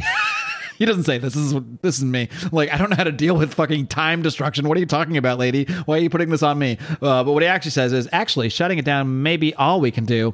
We need more solid info to put together a surefire plan. And Superboy's like, hey, I want to know what's going on going down after we after we get this thing fried shut. Ever seen a Hawaiian beach under a full moon? And Anima. So Supergirl's trying to Superboy's trying to fuck Anima. Who the fuck is Anima, by the way? Have no Nobody of importance. Probably one of the lame ass outsiders. Um, anyway, just as they're trying to formulate this plan, we got a new blitz of basically alternate version members of the Team Titans that are evil who are working for Extant attack. So now there's a big battle of them all fight, fighting various alternate evil timeline versions of the Team Titans. Whew. Need a breath for a second here. All right. Extant then uh, goes to kill uh, Kyle Rayner, Green Lantern, and oh no, other way around. He goes to shoot Donna Troy, and Kyle Rayner jumps in front and saves her, I guess. And she's like, "Are you all right?" He's like, "Yeah, ring. I got the shield up just in time." Can you fucking do something, bitch? And Wave Rider says, Extant, everywhere I go, you're there, followed by Carnage and Death. And then Wave, Extant just blows Wave, Wave Rider away. He's like, Wave Rider, it's been a while. He's like, Well, I just saw you at Vantage. Like, no, not me. At least not my current self. I, I don't know who you just saw because Extant is traveling through time. So the Extant that they battled at Vanishing Point was an older version of Extant, but this version of Extant is a younger version that was basically just Hawk turned to Monarch, turned to Extant. So he takes off his mask and now we see Hawk. And Hawk's like, Oh, I've been looking for you. We have some unfinished business. Yes, yes. And then he's being watched by another version of Extant who's like, Yes, this is happening just like I remember it. And as uh, the heroes are coming, are lunging towards the Hawk version of Extant, uh, Hawk thrusts his uh, arm into Wave Rider and absorbs him into himself, and then takes the form, the face of Wave Rider, and and now has absorbed Wave Rider. So now this version has become the version of Extant that we see that we saw before at Vanishing Point. Are you still with me, Remzo? Just checking in. Man, usually this? I like this type of stuff, but this one is just like dragging. Uh, we do see that after that, um, I guess when Kyle took that hit, the Alan Scott Green Lantern ring fell off, and we do see a hand reaching out to grab it, and someone is saying, "Ah, a forgotten icon from a fallen hero. Better to take it as a trophy than to watch it vanish."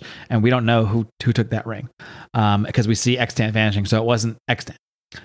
Now we're back to near Earth, the 30th century. And Superman is like, "All right, finally, that's the lot. That's the last of them. They got these these villains in some cages and stuff." And uh, Metron's back. He's like, "All right, uh, I've been thinking about this shit, and uh, I, I had, think I have a solution. We must make this tear in the fabric of space and time collapse on itself. My Mobius chair will be the perfect instrument. Um, this doesn't seem dangerous at all. Uh, Wonder Woman, uh, if you will assist me, Metron says, hurl the chair into the rift. Superman, at the nadir, oh, good word, nadir of its destruction, pour as much energy into the chair as your abilities allow, Captain. So, so- okay, so Superman, I don't know what. Oh yeah, so Wonder Woman is just holding is just holding. Uh, yeah, that's that's her part. Her job is to hold Metron since he has no chair to sit in. Superman's job is to throw the chair into the time rift. Captain Atom's job is to plow as much energy into this. I could have just summed this all up earlier by saying more Metron science bullshit, and they do uh, do something to this rift with all with the chair and the power, and they turn it inside out, and they stop this thing. So- they're like, sweet, we did it. And Wonder Woman's like, sweet. Now, if our colleagues in the past had the same luck, then maybe we saved our whole universe. Great. But then we hear a voice from off screen says, Your troubles are not over yet.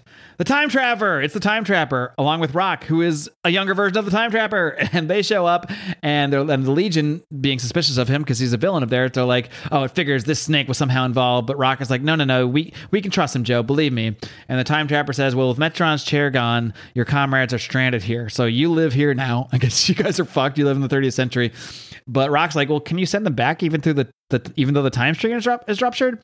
Time Trapper says, I don't recall the lacking the self confidence you often demonstrate, Rokk Krinn. However, restoring these people to their 20th, to their own 20th century is simplicity in itself. So he basically just points and they go back to the 20th century. So that was that was fairly simple. They were the, the crisis of them being trapped there The did not last simplest thing.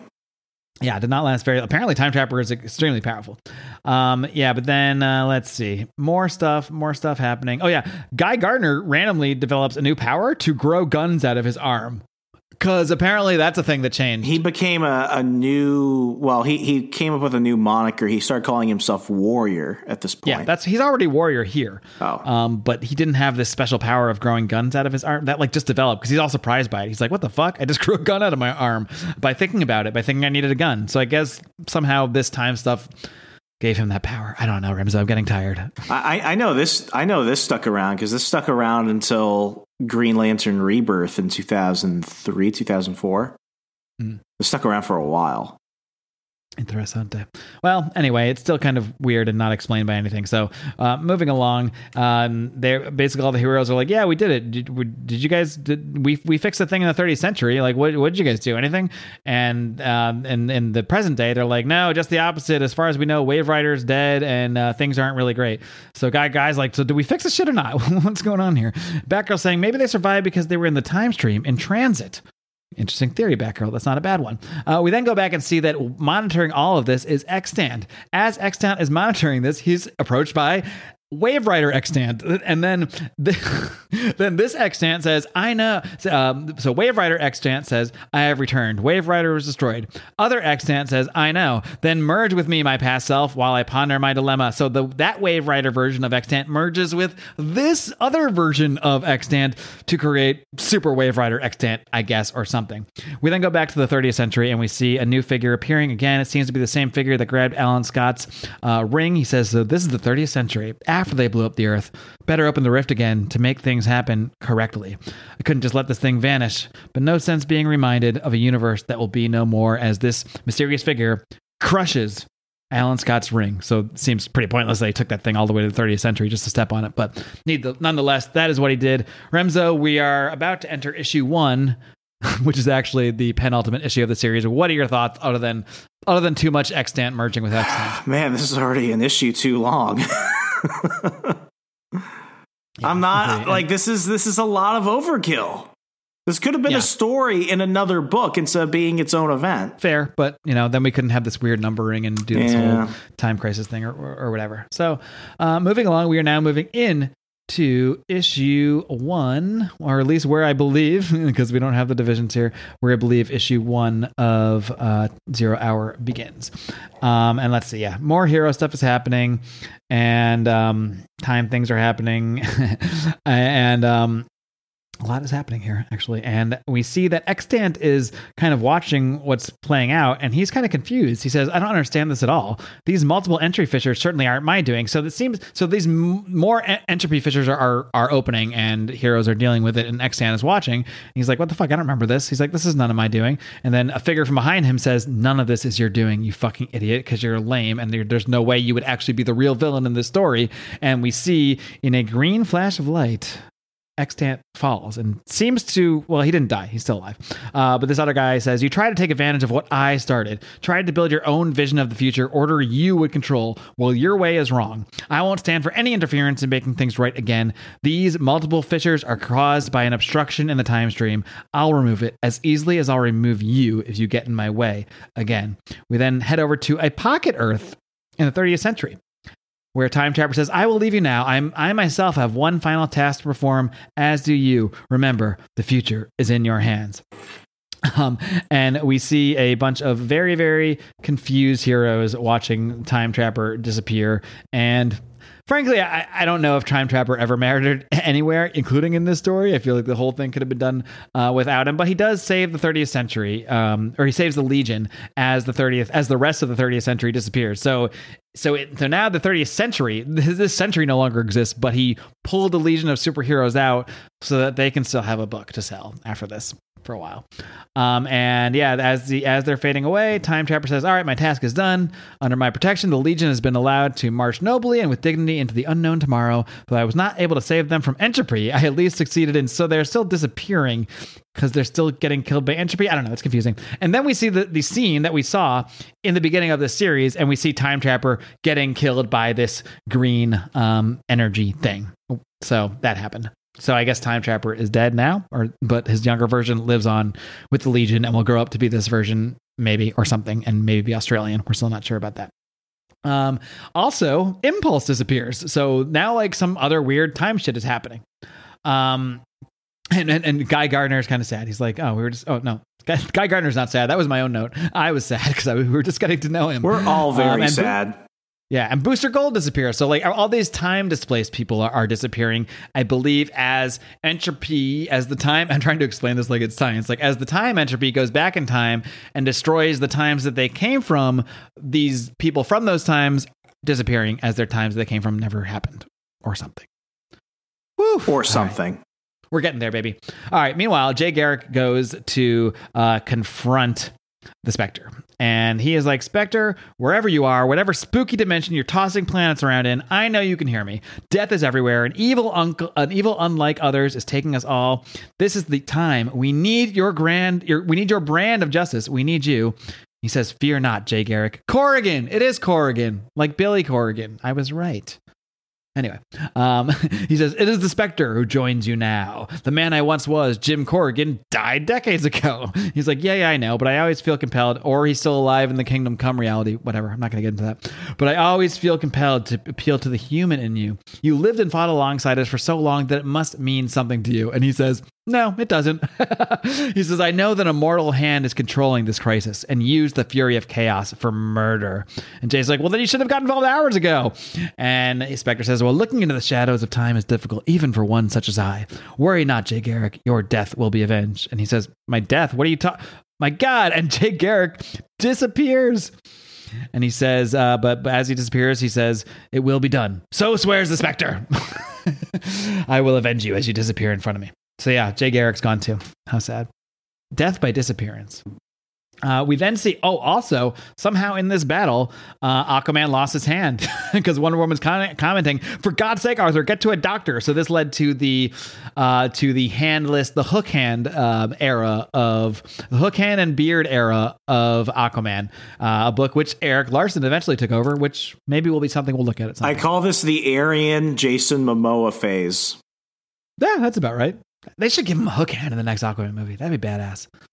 They'll get. I like hook well, I mean, if Zack Snyder were here, they would have already had it by now. But now they're going for like you know this PC happy MCU type DCU. So we'll probably never see the hook hand. Yeah. So um, basically, we're still trying to figure out this time shit, and more weird stuff is happening. Like Captain Atom turns into an 18 year old, and um, not only is he an 18 year old, but like he doesn't even remember the time that he was Captain Atom. So this is just another book they're trying to reset. You mean just so you mean the have- Atom? Mm, maybe I mean the Atom. Yeah, yeah, yeah. I do. I always get those guys confused. There's the Atom, and there's Cap. So Captain Atom is the guy that's like all white, that is like made of energy, and Captain Atom is the one that can turn small. Is that right? No, Atom. The Atom can I turn eh, mean, small. no. That's what I meant to say. I keep calling both Captain. Yeah. Atom turns small. Captain Atom has mega. Energy yeah, and then and then there's Atom Smasher, who's just like oh god, a, let's not a, a big guy. Okay, let's not even. Let's pretend he doesn't exist. Okay, like everybody else. yeah, he does. doesn't matter much either. Yeah. Um, then we go back to New York. Um, Alan Scott is in the hospital and he's saying, Look, it's not right for me to still be this young while all of you have gotten. And he's like, then Starman's like, gotten old. You can say it, Alan. The mystical spells that slow down our aging have been removed. We are old. and in come these younger kids. They're like, Dad, you. He's like, Yeah, and I'm fine. I'm just exhausted. David, Jack, I want you boys to know that you what that you both mean the world to me. And he hands them this thing, and Jack or one of them, I don't know which is which, says like. He's like, no matter how in doubt the future, I still want that, David. I need a Starman to carry things on. And the one kid, uh, so David is the one that becomes Starman. And David's like, or Jack is like, good luck, bro. I wouldn't want that gig, you fucking loser. And David's like, don't worry, Dad. There will always be a Starman. So again, a lot of this is meant to give us resets and like younger versions of some of these older characters. So I'm sure I'm sure a Starman book or a Starman miniseries came out around this time, most likely. So there was a Starman book, and ironically, my father is a big fan of it. That's interesting. Yeah, that that and Doctor Strange are like the two titles that he has gone out of his way to try and find at every like you know pawn shop, antique Really? store, comic shop. Yeah, he loves those books. Interesting though. How does one become obsessed with Starman? You know, the really thing the thing about my father, he's always been more into like obscure books that no one's ever really heard of. Okay. books that no one really has like a love for. Like he he collects a full run of the Defenders from the from the from the mid '80s.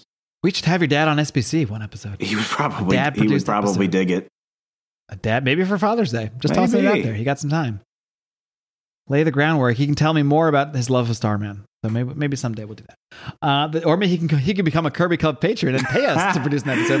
Another idea. You know, I tried I toss it out tried to swindle my father one time, and then he was like, "I created you." No, If you're listening, Papa Remzo, who's also his name is also Remzo. right? ironically, Yeah, so he could sign up for our Patreon and be like, Remzo, you can't subscribe to our own Patreon. That is just, that is just lame. this is a, this is Uh, my but- this is my other variant. We are now in something called the Chamber of Leymen. I don't know what that is, but whatever it is, Extant is showing up and, and he kills all the laymen. I don't know who these guys are or why they mattered. This is just one page, and it never I, I never knew who these people were, but they were laymen and they died. I just found this so funny. They're called the laymen, and they're so fucking lame, and they die in one second. And there seems to be no reason for this at all. Just someone Dan Jurgens just hates those laymen and wanted to make sure they got wiped out of this uh, during this time crisis. Back to New York, and Extant shows up again. so again, which version of Extant is this? The same one that just got taken out or not? We don't really know.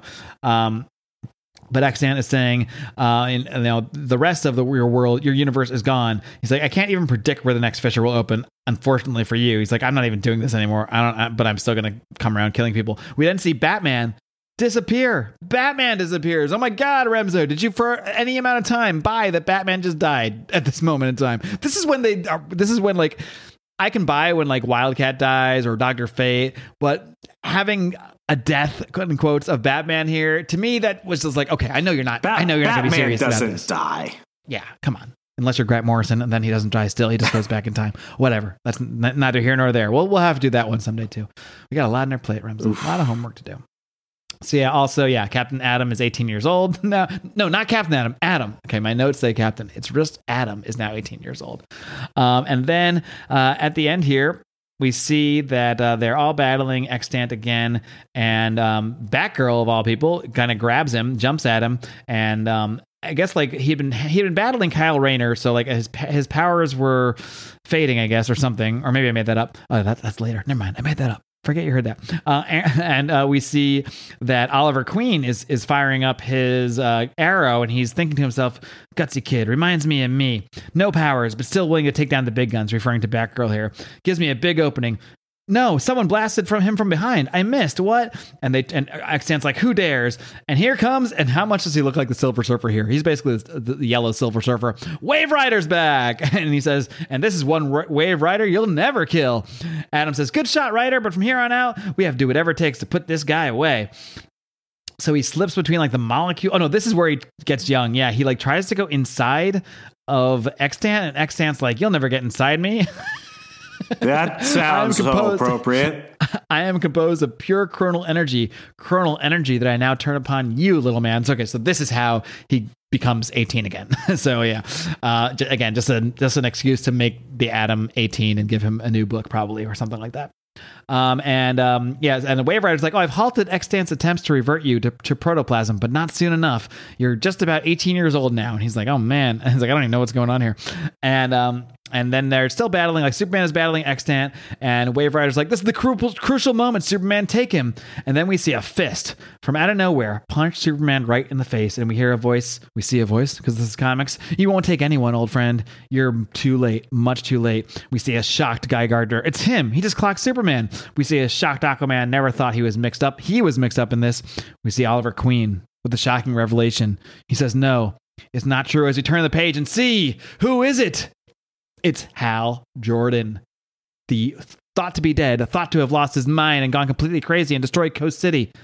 Hal Jordan. He is revealed as the real villain, the real one behind this time crisis. He is he says, not Green Lantern, Arrow, not anymore. I've taken the name Parallax. I've seen the universe from many directions, and I know how to fix it, even if it means destroying it. As uh, as Kyle Rayner looks on right between his legs, actually really cool, uh, really cool uh, splash page there, and says, "My God," and that ends issue one, also known as the fourth issue, issue one Zero Hour Crisis in Time. Remzo, we're about to bring it home, but before we do, what did you think about the reveal of Hal Jordan, Parallax, as the real villain behind this? The- the- Thank God it wasn't Extant. I'll say that. Yeah, I, this is. he's lame. I'm not. I'm not a big uh, Green Lanterns fan, as we've discussed in the fa- in in the past. But I'm also not really a big Hal Jordan fan. But I have to say, in terms of main DC continuity, the gray haired Hal Jordan that leads up to him getting infected with the yellow energy from the Yellow Lantern and becoming Parallax. Uh, this is probably my favorite Hal Jordan story. Yeah, and that's a that's a Geoff Johns retcon, I believe, where they they basically made it like because first in this story it's like Hal Jordan just lost his mind. He's actually evil. Like he's actually evil. But later in Green Lantern Rebirth, they show that he was actually taken over by like the embodiment of fear. Right, like like Parallax is basically a living entity that represents fear, which is the what the Yellow Lanterns represent. Um, so in the in the Geoff Johns retcon, which we'll definitely do someday, the Green Lantern Rebirth, awesome story. Yeah. um, it's actually a really good retcon. I mean, it it makes every it doesn't wipe any of this out. It, it recognizes it all happened, but it does sort of um, it it it it, It does gives- a really good job. It's a good original Yeah. story. it, it gives Hal Jordan a new life as a character because it absolves him of these crimes that he didn't really do because it wasn't really him. Which it works for me because Hal Jordan doesn't deserve. Yeah, it's like if Judas But had a comeback story. yes, exactly. Judas come back. Judas Rebirth by Geoff Johns. um, yeah, so so Hal Jordan is revealed as Parallax and as uh, the, the real villain behind this. He says, I've seen the universe from many different directions and I know how to fix it, even if it means destroying it, which sounds very villainly. The universe shouldn't be this way. It needs to be set right. And Green and Ky- Kyle's like, oh my God, it's Hal Jordan. He's the guy who was Green Lantern before me. And Wave Rider's like, we are lost. We must act quickly. This guy's fucking badass. And Oliver's just like, Hal, tell me you aren't the one who did this. This isn't like you. You're a good man. You're a hero. Hal says, That's exactly why I did this, Oliver. No one is going to stop me. Beat it, kid. And he snaps them all out, and they're just all gone. And Hal says, It's over. Your time is over. All time is over. This is zero hour.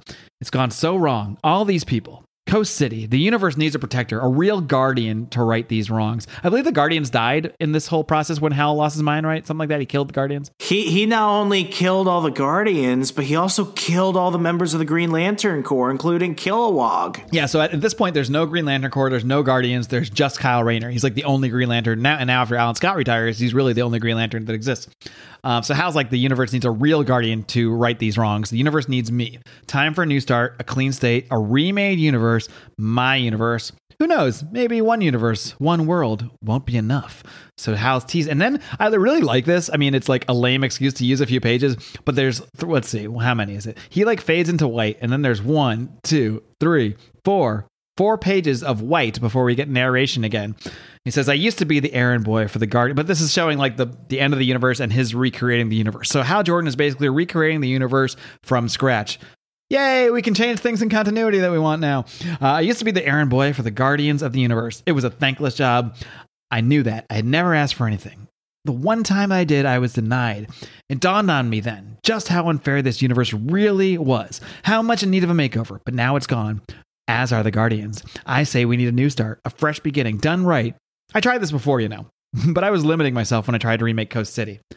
Fixing one city, who's he talking to, by the way? Fixing one city doesn't help when the whole world, the whole universe is messed up. This is my blank page for creation, my chance to remake everything the way it should be. I feel like this is Dan Jurgens is talking now. He's like, this is my chance to make continuity exactly what I think it should be. And then we see Hal Jordan. I guess everybody's alive. He says, You should appreciate the opportunity to see this. So, yeah, Hal Jordan is basically a god now. And he basically kept some of these heroes and Extant around to watch him do this. And Batman's like, Guy, is Green Lantern really powerful enough to do this? Is he crazy enough to destroy all of existence just to create a new reality? And Guy never answers, so I guess, he has no idea. Oh no, because because Hal answers. She's like, first of all, don't call me Green Lantern, bitch. It's Parallax now, and I'm not crazy at all. I'm the same man I always was, which is why I have the courage to make things right. You see, as superheroes, we were usually so focused on solving the day to day problems that we almost missed the bigger ones, like the destruction of Coast City and even the crisis.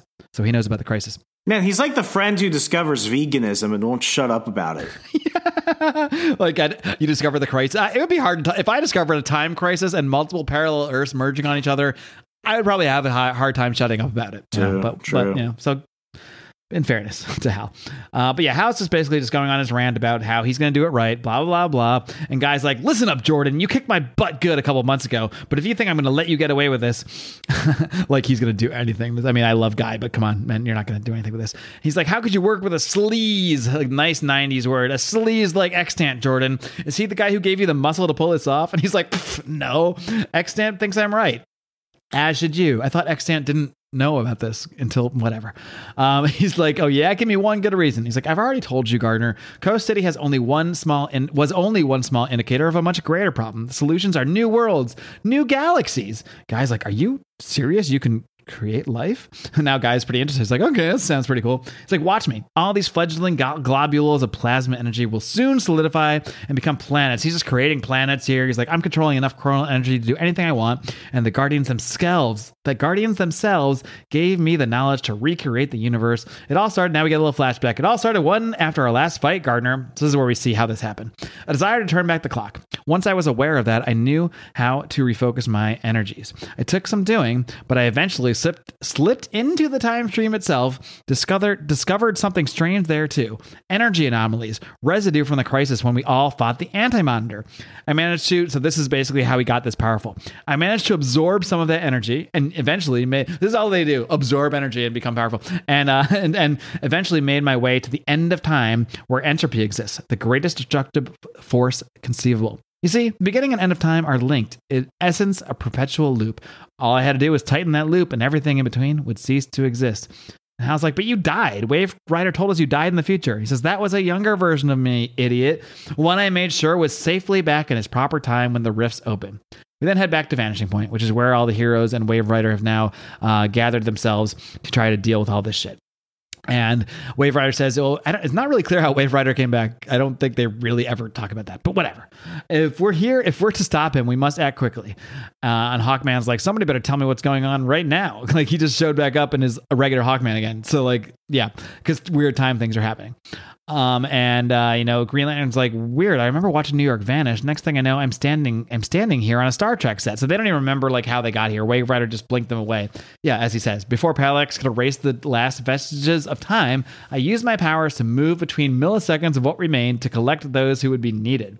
Uh, so only if you're one of Wave Rider's like chosen special ones do you get to go get through. So apparently the ones that were needed include the following Captain Atom, not the Atom, Captain Atom, Hawkman, because he's got to be involved in this shit, Superman, Green Lantern, The Ray, Donna Troy, Wonder Girl, Green Arrow, and Damage. Let's try this. Remzo, what can you tell me about Damage?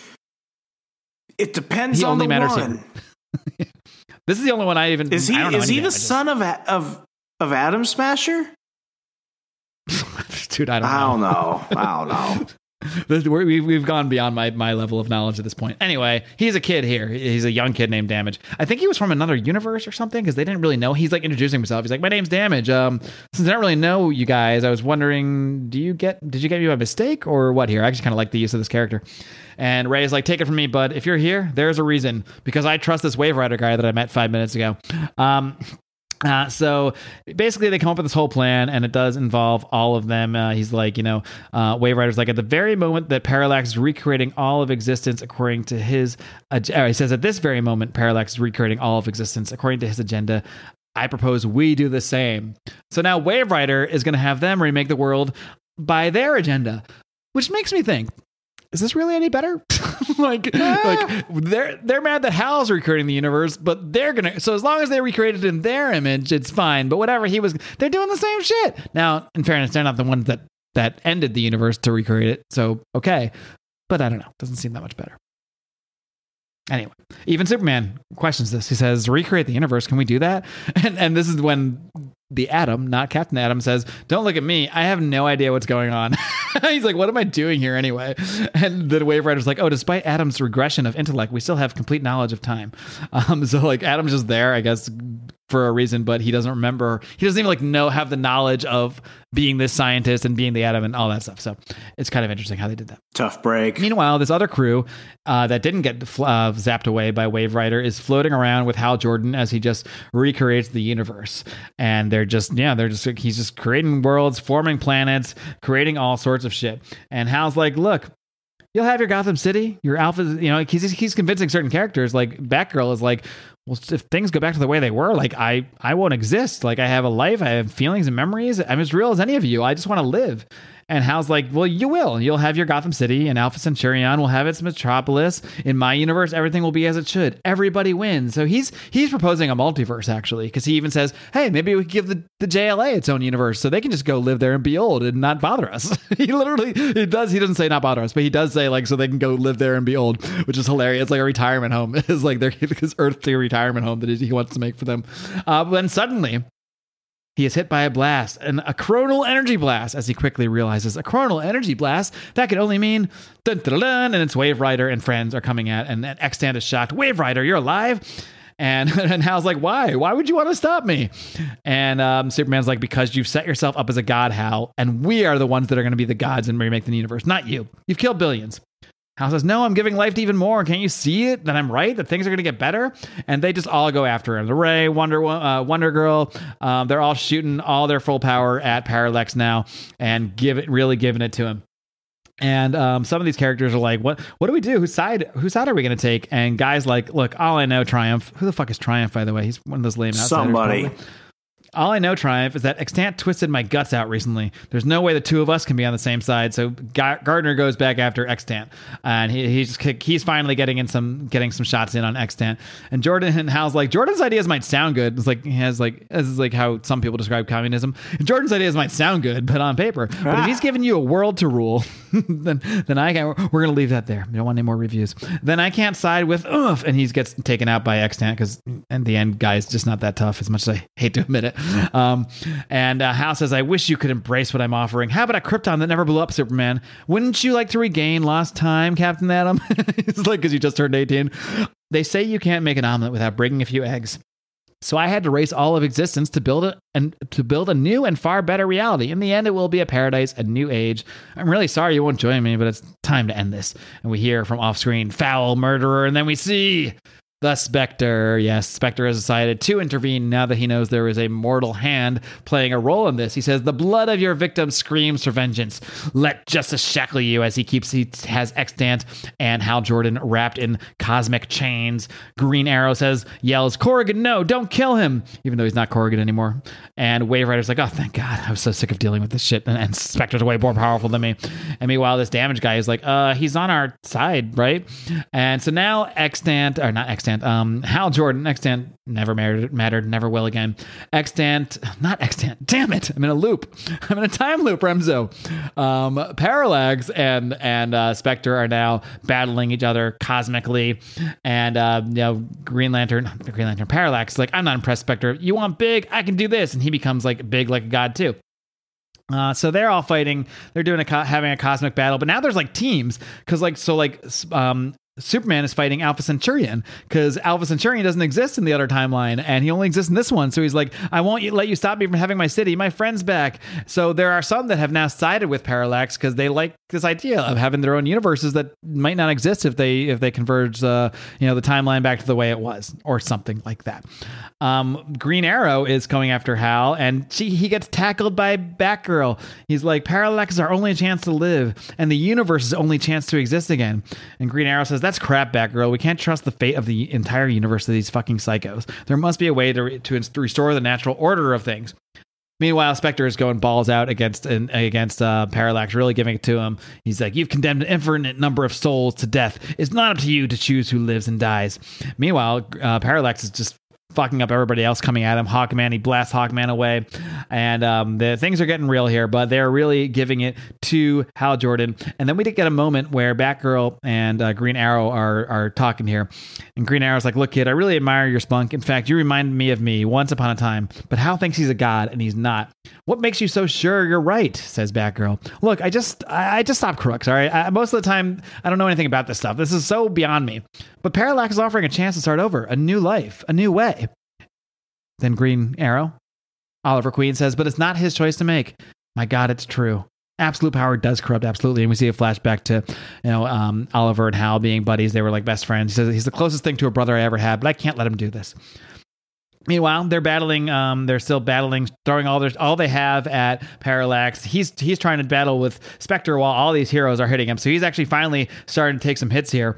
And Kyle gets the one in on him. He says, "Stop this! You are a hero, a Green Lantern. The Spectre's sacrifice has weakened us. Given time, so he takes out the Spectre. Sort of. Um, the Spectre's never really dead, of course, um, but he's he has he is now in a weakened state. So now Wave, Wave Rider's all right. It's time to do this thing. This is very. cr- I think they did the exact same thing in Crisis with Doctor Light. So now Superman, Captain Atom, Wonder Girl, and the Ray all blast all their power at Wave Rider, and he filters it through them into damage, and then damage is going to blast it at Parallax, which is why they needed damage.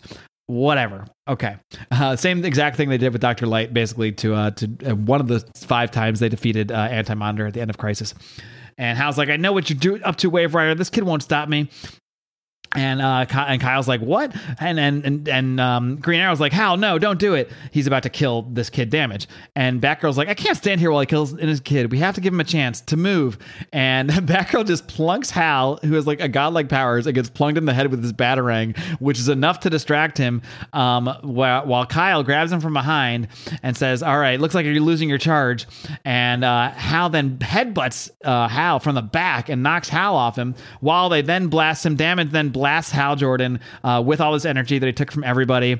He's like, and he he he gives him this blast.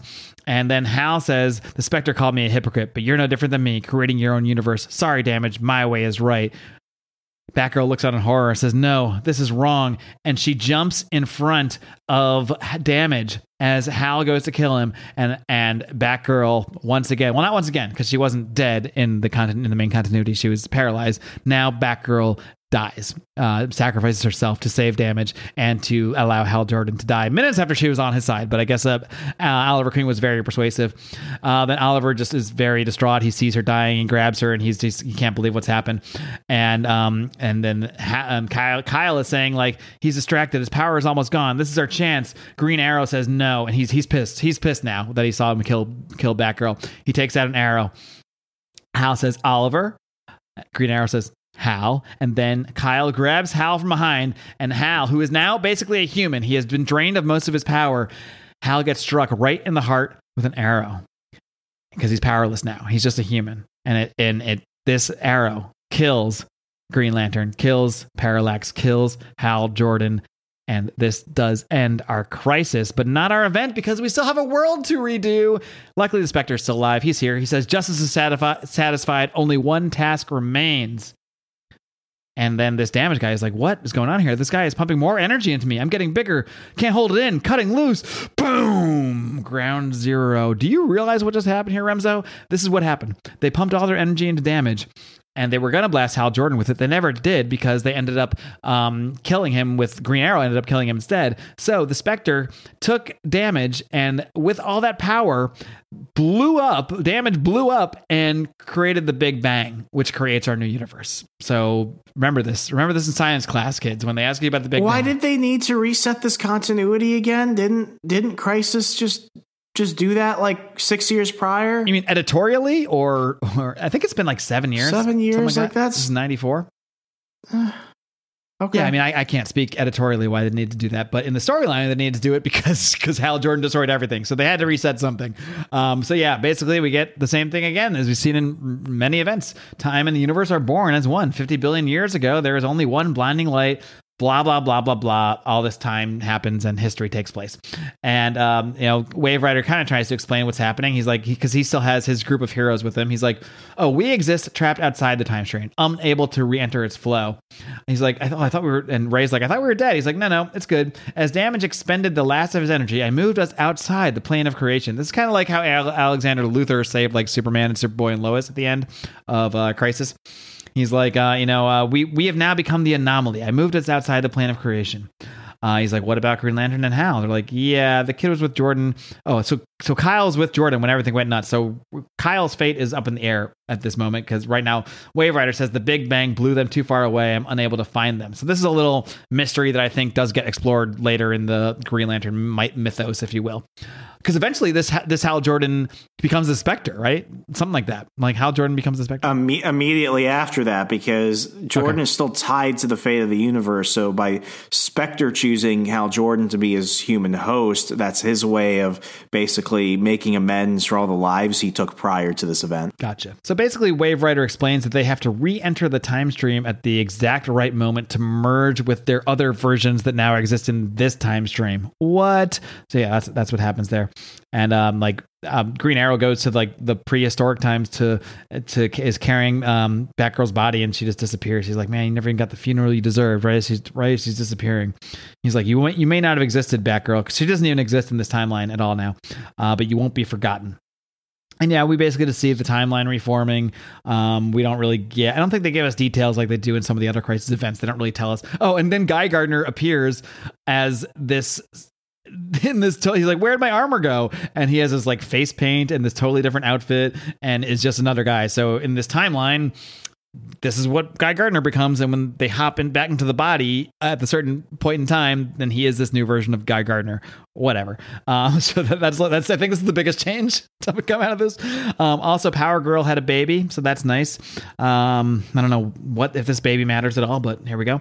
It doesn't. And Then at the end here, he doesn't, and we see Hal Jordan. Uh, not Hal Jordan. We see Green Arrow is just pissed off. He goes, he breaks a statue and he does a he does a Darth Vader no to really to really let it all out as he mourns the loss of his friend Hal Jordan. Uh, we then also see. Um, now, Wave Rider's back with the Linear Man at Vanishing Point. He's watching things. We also see uh, a shadowy figure who is the Time Trapper watching over things as well. And that is the end of this. At the time, the Time Trapper is the last fucking panel of this thing. A guy who didn't seem to matter at all, just appeared a couple times. And then at the end of this, the end of this, after the story, is when we actually get like this whole timeline that shows the new timeline of of the DCU. So I'm not going to go through the whole thing, but you know some of the the big events like they they do make Neil Gaiman Sandman a part of this. They still have. It's funny because they do like they have specific times. At one point, they have like 1938, the gold of the golden age of heroes begins. But then at some point, it stops being years and it starts being ago. So it's like 10 years ago, the new heroic age began, and that's when Superman showed up and blah, blah, blah. Um, and yeah, so in this continuity, today, under today, the death of Superman happened. Uh, they show Bane, so the baking of Batman's back. Uh, Azrael, they're, they're just reminding us, because I think in, in this all stuff all happened in 93, 92, 93. This is in 94. So they're telling you, like, this stuff still happened. Don't worry. The These major events that literally just occurred still happened. We're just redoing some of the other history and making it so I guess now I guess Batgirl doesn't exist in this version of continuity. That of course will change as well. Um, I don't know if it's here, if it's before this, or an Infinite Crisis. But by the time we do Infinite Crisis, a bunch more of this stuff changes again. But that does wrap it up for Zero Hour. Even though it definitely felt like it took more than zero hours to, to go through this thing, but Remzo, we will start with your review. Man, I did not like this book. Wow, this was almost two hours show we did. I'm gonna give the the art a 2.5. I'm gonna give the story a 2.5. Like it's it's all over the place. It's too overly complicated. I don't think it serves new fans as much as it serves um, you know longtime readers. And uh, it, it's just like in in the legacy of crisis events. I think it's starting to be seen over time that it really serves as nothing as a a footnote in terms of Hal Jordan's overall story. And Hal Jordan isn't even necessarily the most important part until the last couple issues. So I'm you know, it's it's one of those things to know about. I would not recommend anyone go through and read all of this because so many of these plot points really dissipate into nowhere, like many events. But like a few things usually matter long term, even going back to Crisis on Infinite Earths. But nothing out of Zero Hour really does, other than set up a 15 year, um, you know, something uh, Hal Jordan comeback. So I'm I'm giving it a 2.5 for story for a total score of five out of 10. Wow. Wow, wow, wow. All right. Oh, this all this is also the basis for my least favorite show, uh, Legends of Tomorrow with uh with, with, with this whole process like Rip Hunter and Wave Rider who's a ship in the show and all this other stuff like this is basically what gives birth to Legends of Tomorrow which I freaking hate. Okay. Well, it's it's not often. I feel like our scores lately, anyway, have been not too far off. And like, I'm not gonna say this is a great score, a great story, or it's, it's definitely no crisis. And there's definitely a lot of bullshit and nonsense in here. And like you said, first of all, I hate the stupid numbering thing. That was just fucking dumb. I mean, it's so yeah. confusing and so retarded. Even just trying to recap it. They don't just, even put this in trade back anymore. No, and maybe this is why nobody talks about it, but I can't give it the, the quite the low score, the fuck you five, if you will, a nod to our friends at Weird Science uh, that you've given it here. I, I did find myself, even as I recap it to you, and it sounds ridiculous. I had fun reading it though. I, like I'll, I'll, say that. Like I did have fun reading it. Now I, I can't really disagree with your criticisms fully. I just don't. I'm just not gonna punish as, punish as much for those criticisms, even though I, I pretty much agree with you, because I had fun reading this. I did. I would, and, and to me, like a five is is not even Sunday read, and I would give, I would, I think this is a fun read. I think it's something people should read. So I can't give it a low as low a score as you do, but I can't give it a, an amazing score. So I'm gonna give the writing a three point five. Um, that might that might seem very high for you, but it's not that much higher than you than you did. I think it's just one one total. Uh, the writing a three point five, and I'm gonna give the art the art was not special. It was slightly better than average. Why don't we call the art a three? I'm going to give us a 6.5, which for me was somewhere around the the Sunday read category. I would still I would recommend reading this only because it is a DC historical crisis event, and maybe it's just because it was not that great, and maybe because it didn't affect continuity that much that it kind of gets forgotten about. But it is a crisis event, and it is one of them, and it is historical in that sense, even if it's the least heralded, probably for good reason. One, but it also does introduce uh, Parallax, uh, introduce Hal Jordan as Parallax, uh, so it's definitely you know important. And and I will say like even though I, th- I, thought a lot of bullshit, like there's a lot of bullshit with Extant and him absorbing the Wave Rider and like try, them, them and, trying to make Hawk cool. Like Hawk and Dove have yeah, never been work. cool. Like that's just no. even in the Titan show where they're cooler, they're still not cool. Yeah, definitely cooler in the Titan show than anywhere. Definitely cooler than here. Yeah. So like I, I I won't say it's an amazing story, but I will say like that last that last issue, I, it really picked up the score for me for everything. This felt like this could have been a Justice League tie-in. Yeah. Like this could this I don't think this needed to be its own thing. This seemed like a story that could have just existed in another book and maybe focused on less characters. But they also at the time they didn't bill it as a giant event. They kind of just build it as oh things are going to change, and then afterwards it was like okay we made all these changes. By the way, we did the zero hour book. Yeah, I think the issue is like when you're when you're changing continuity, it's hard to keep that in, just one title. You know, you have to kind of make it its own thing and tell everybody like we're we made these universe uh, universe reaching changes. But the changes here, I think, at the end are relatively minor. Like like Guy Gardner has a new costume. I guess Batgirl non existing would be like the biggest one.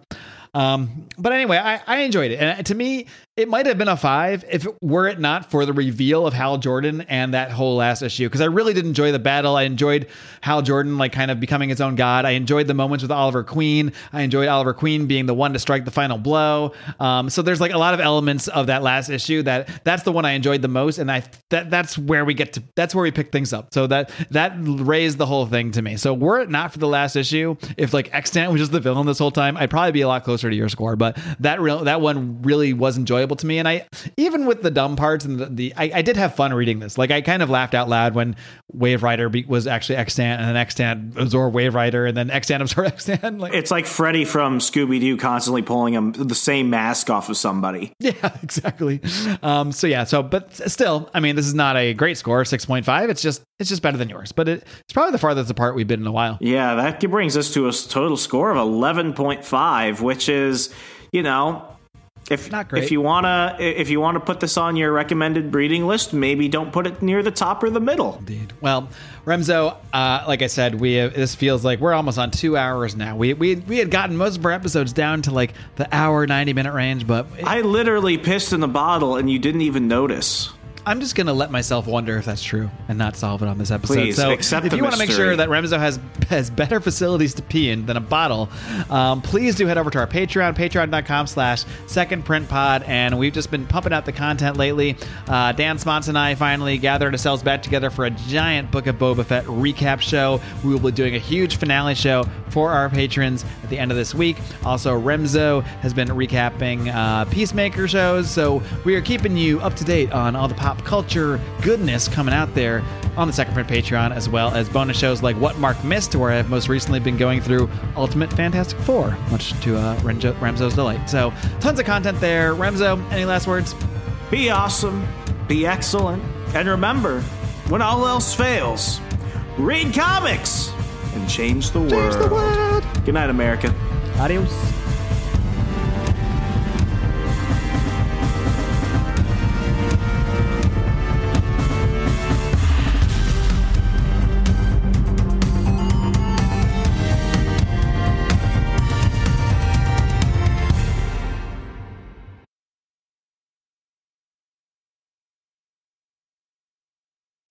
As humans, we're naturally driven by the search for better. But when it comes to hiring, the best way to search for a candidate isn't to search at all. Don't search, match with Indeed. When I was looking to hire someone, it was so slow and overwhelming. I wish I had used Indeed. If you need to hire, you need Indeed. Indeed is your matching and hiring platform with over 350 million global monthly visitors, according to Indeed data, and a matching engine that helps you find quality candidates fast. Ditch the busy work. Use Indeed for scheduling, screening, and messaging so you can connect with candidates faster. And Indeed doesn't just help you hire faster. 93% of employers agree Indeed delivers the highest quality matches compared to other job sites, according to a recent Indeed survey. And listeners of this show will get a $75 sponsored job credit to get your jobs more visibility at Indeed.com slash podcast. That's Indeed.com slash podcast. Terms and conditions apply.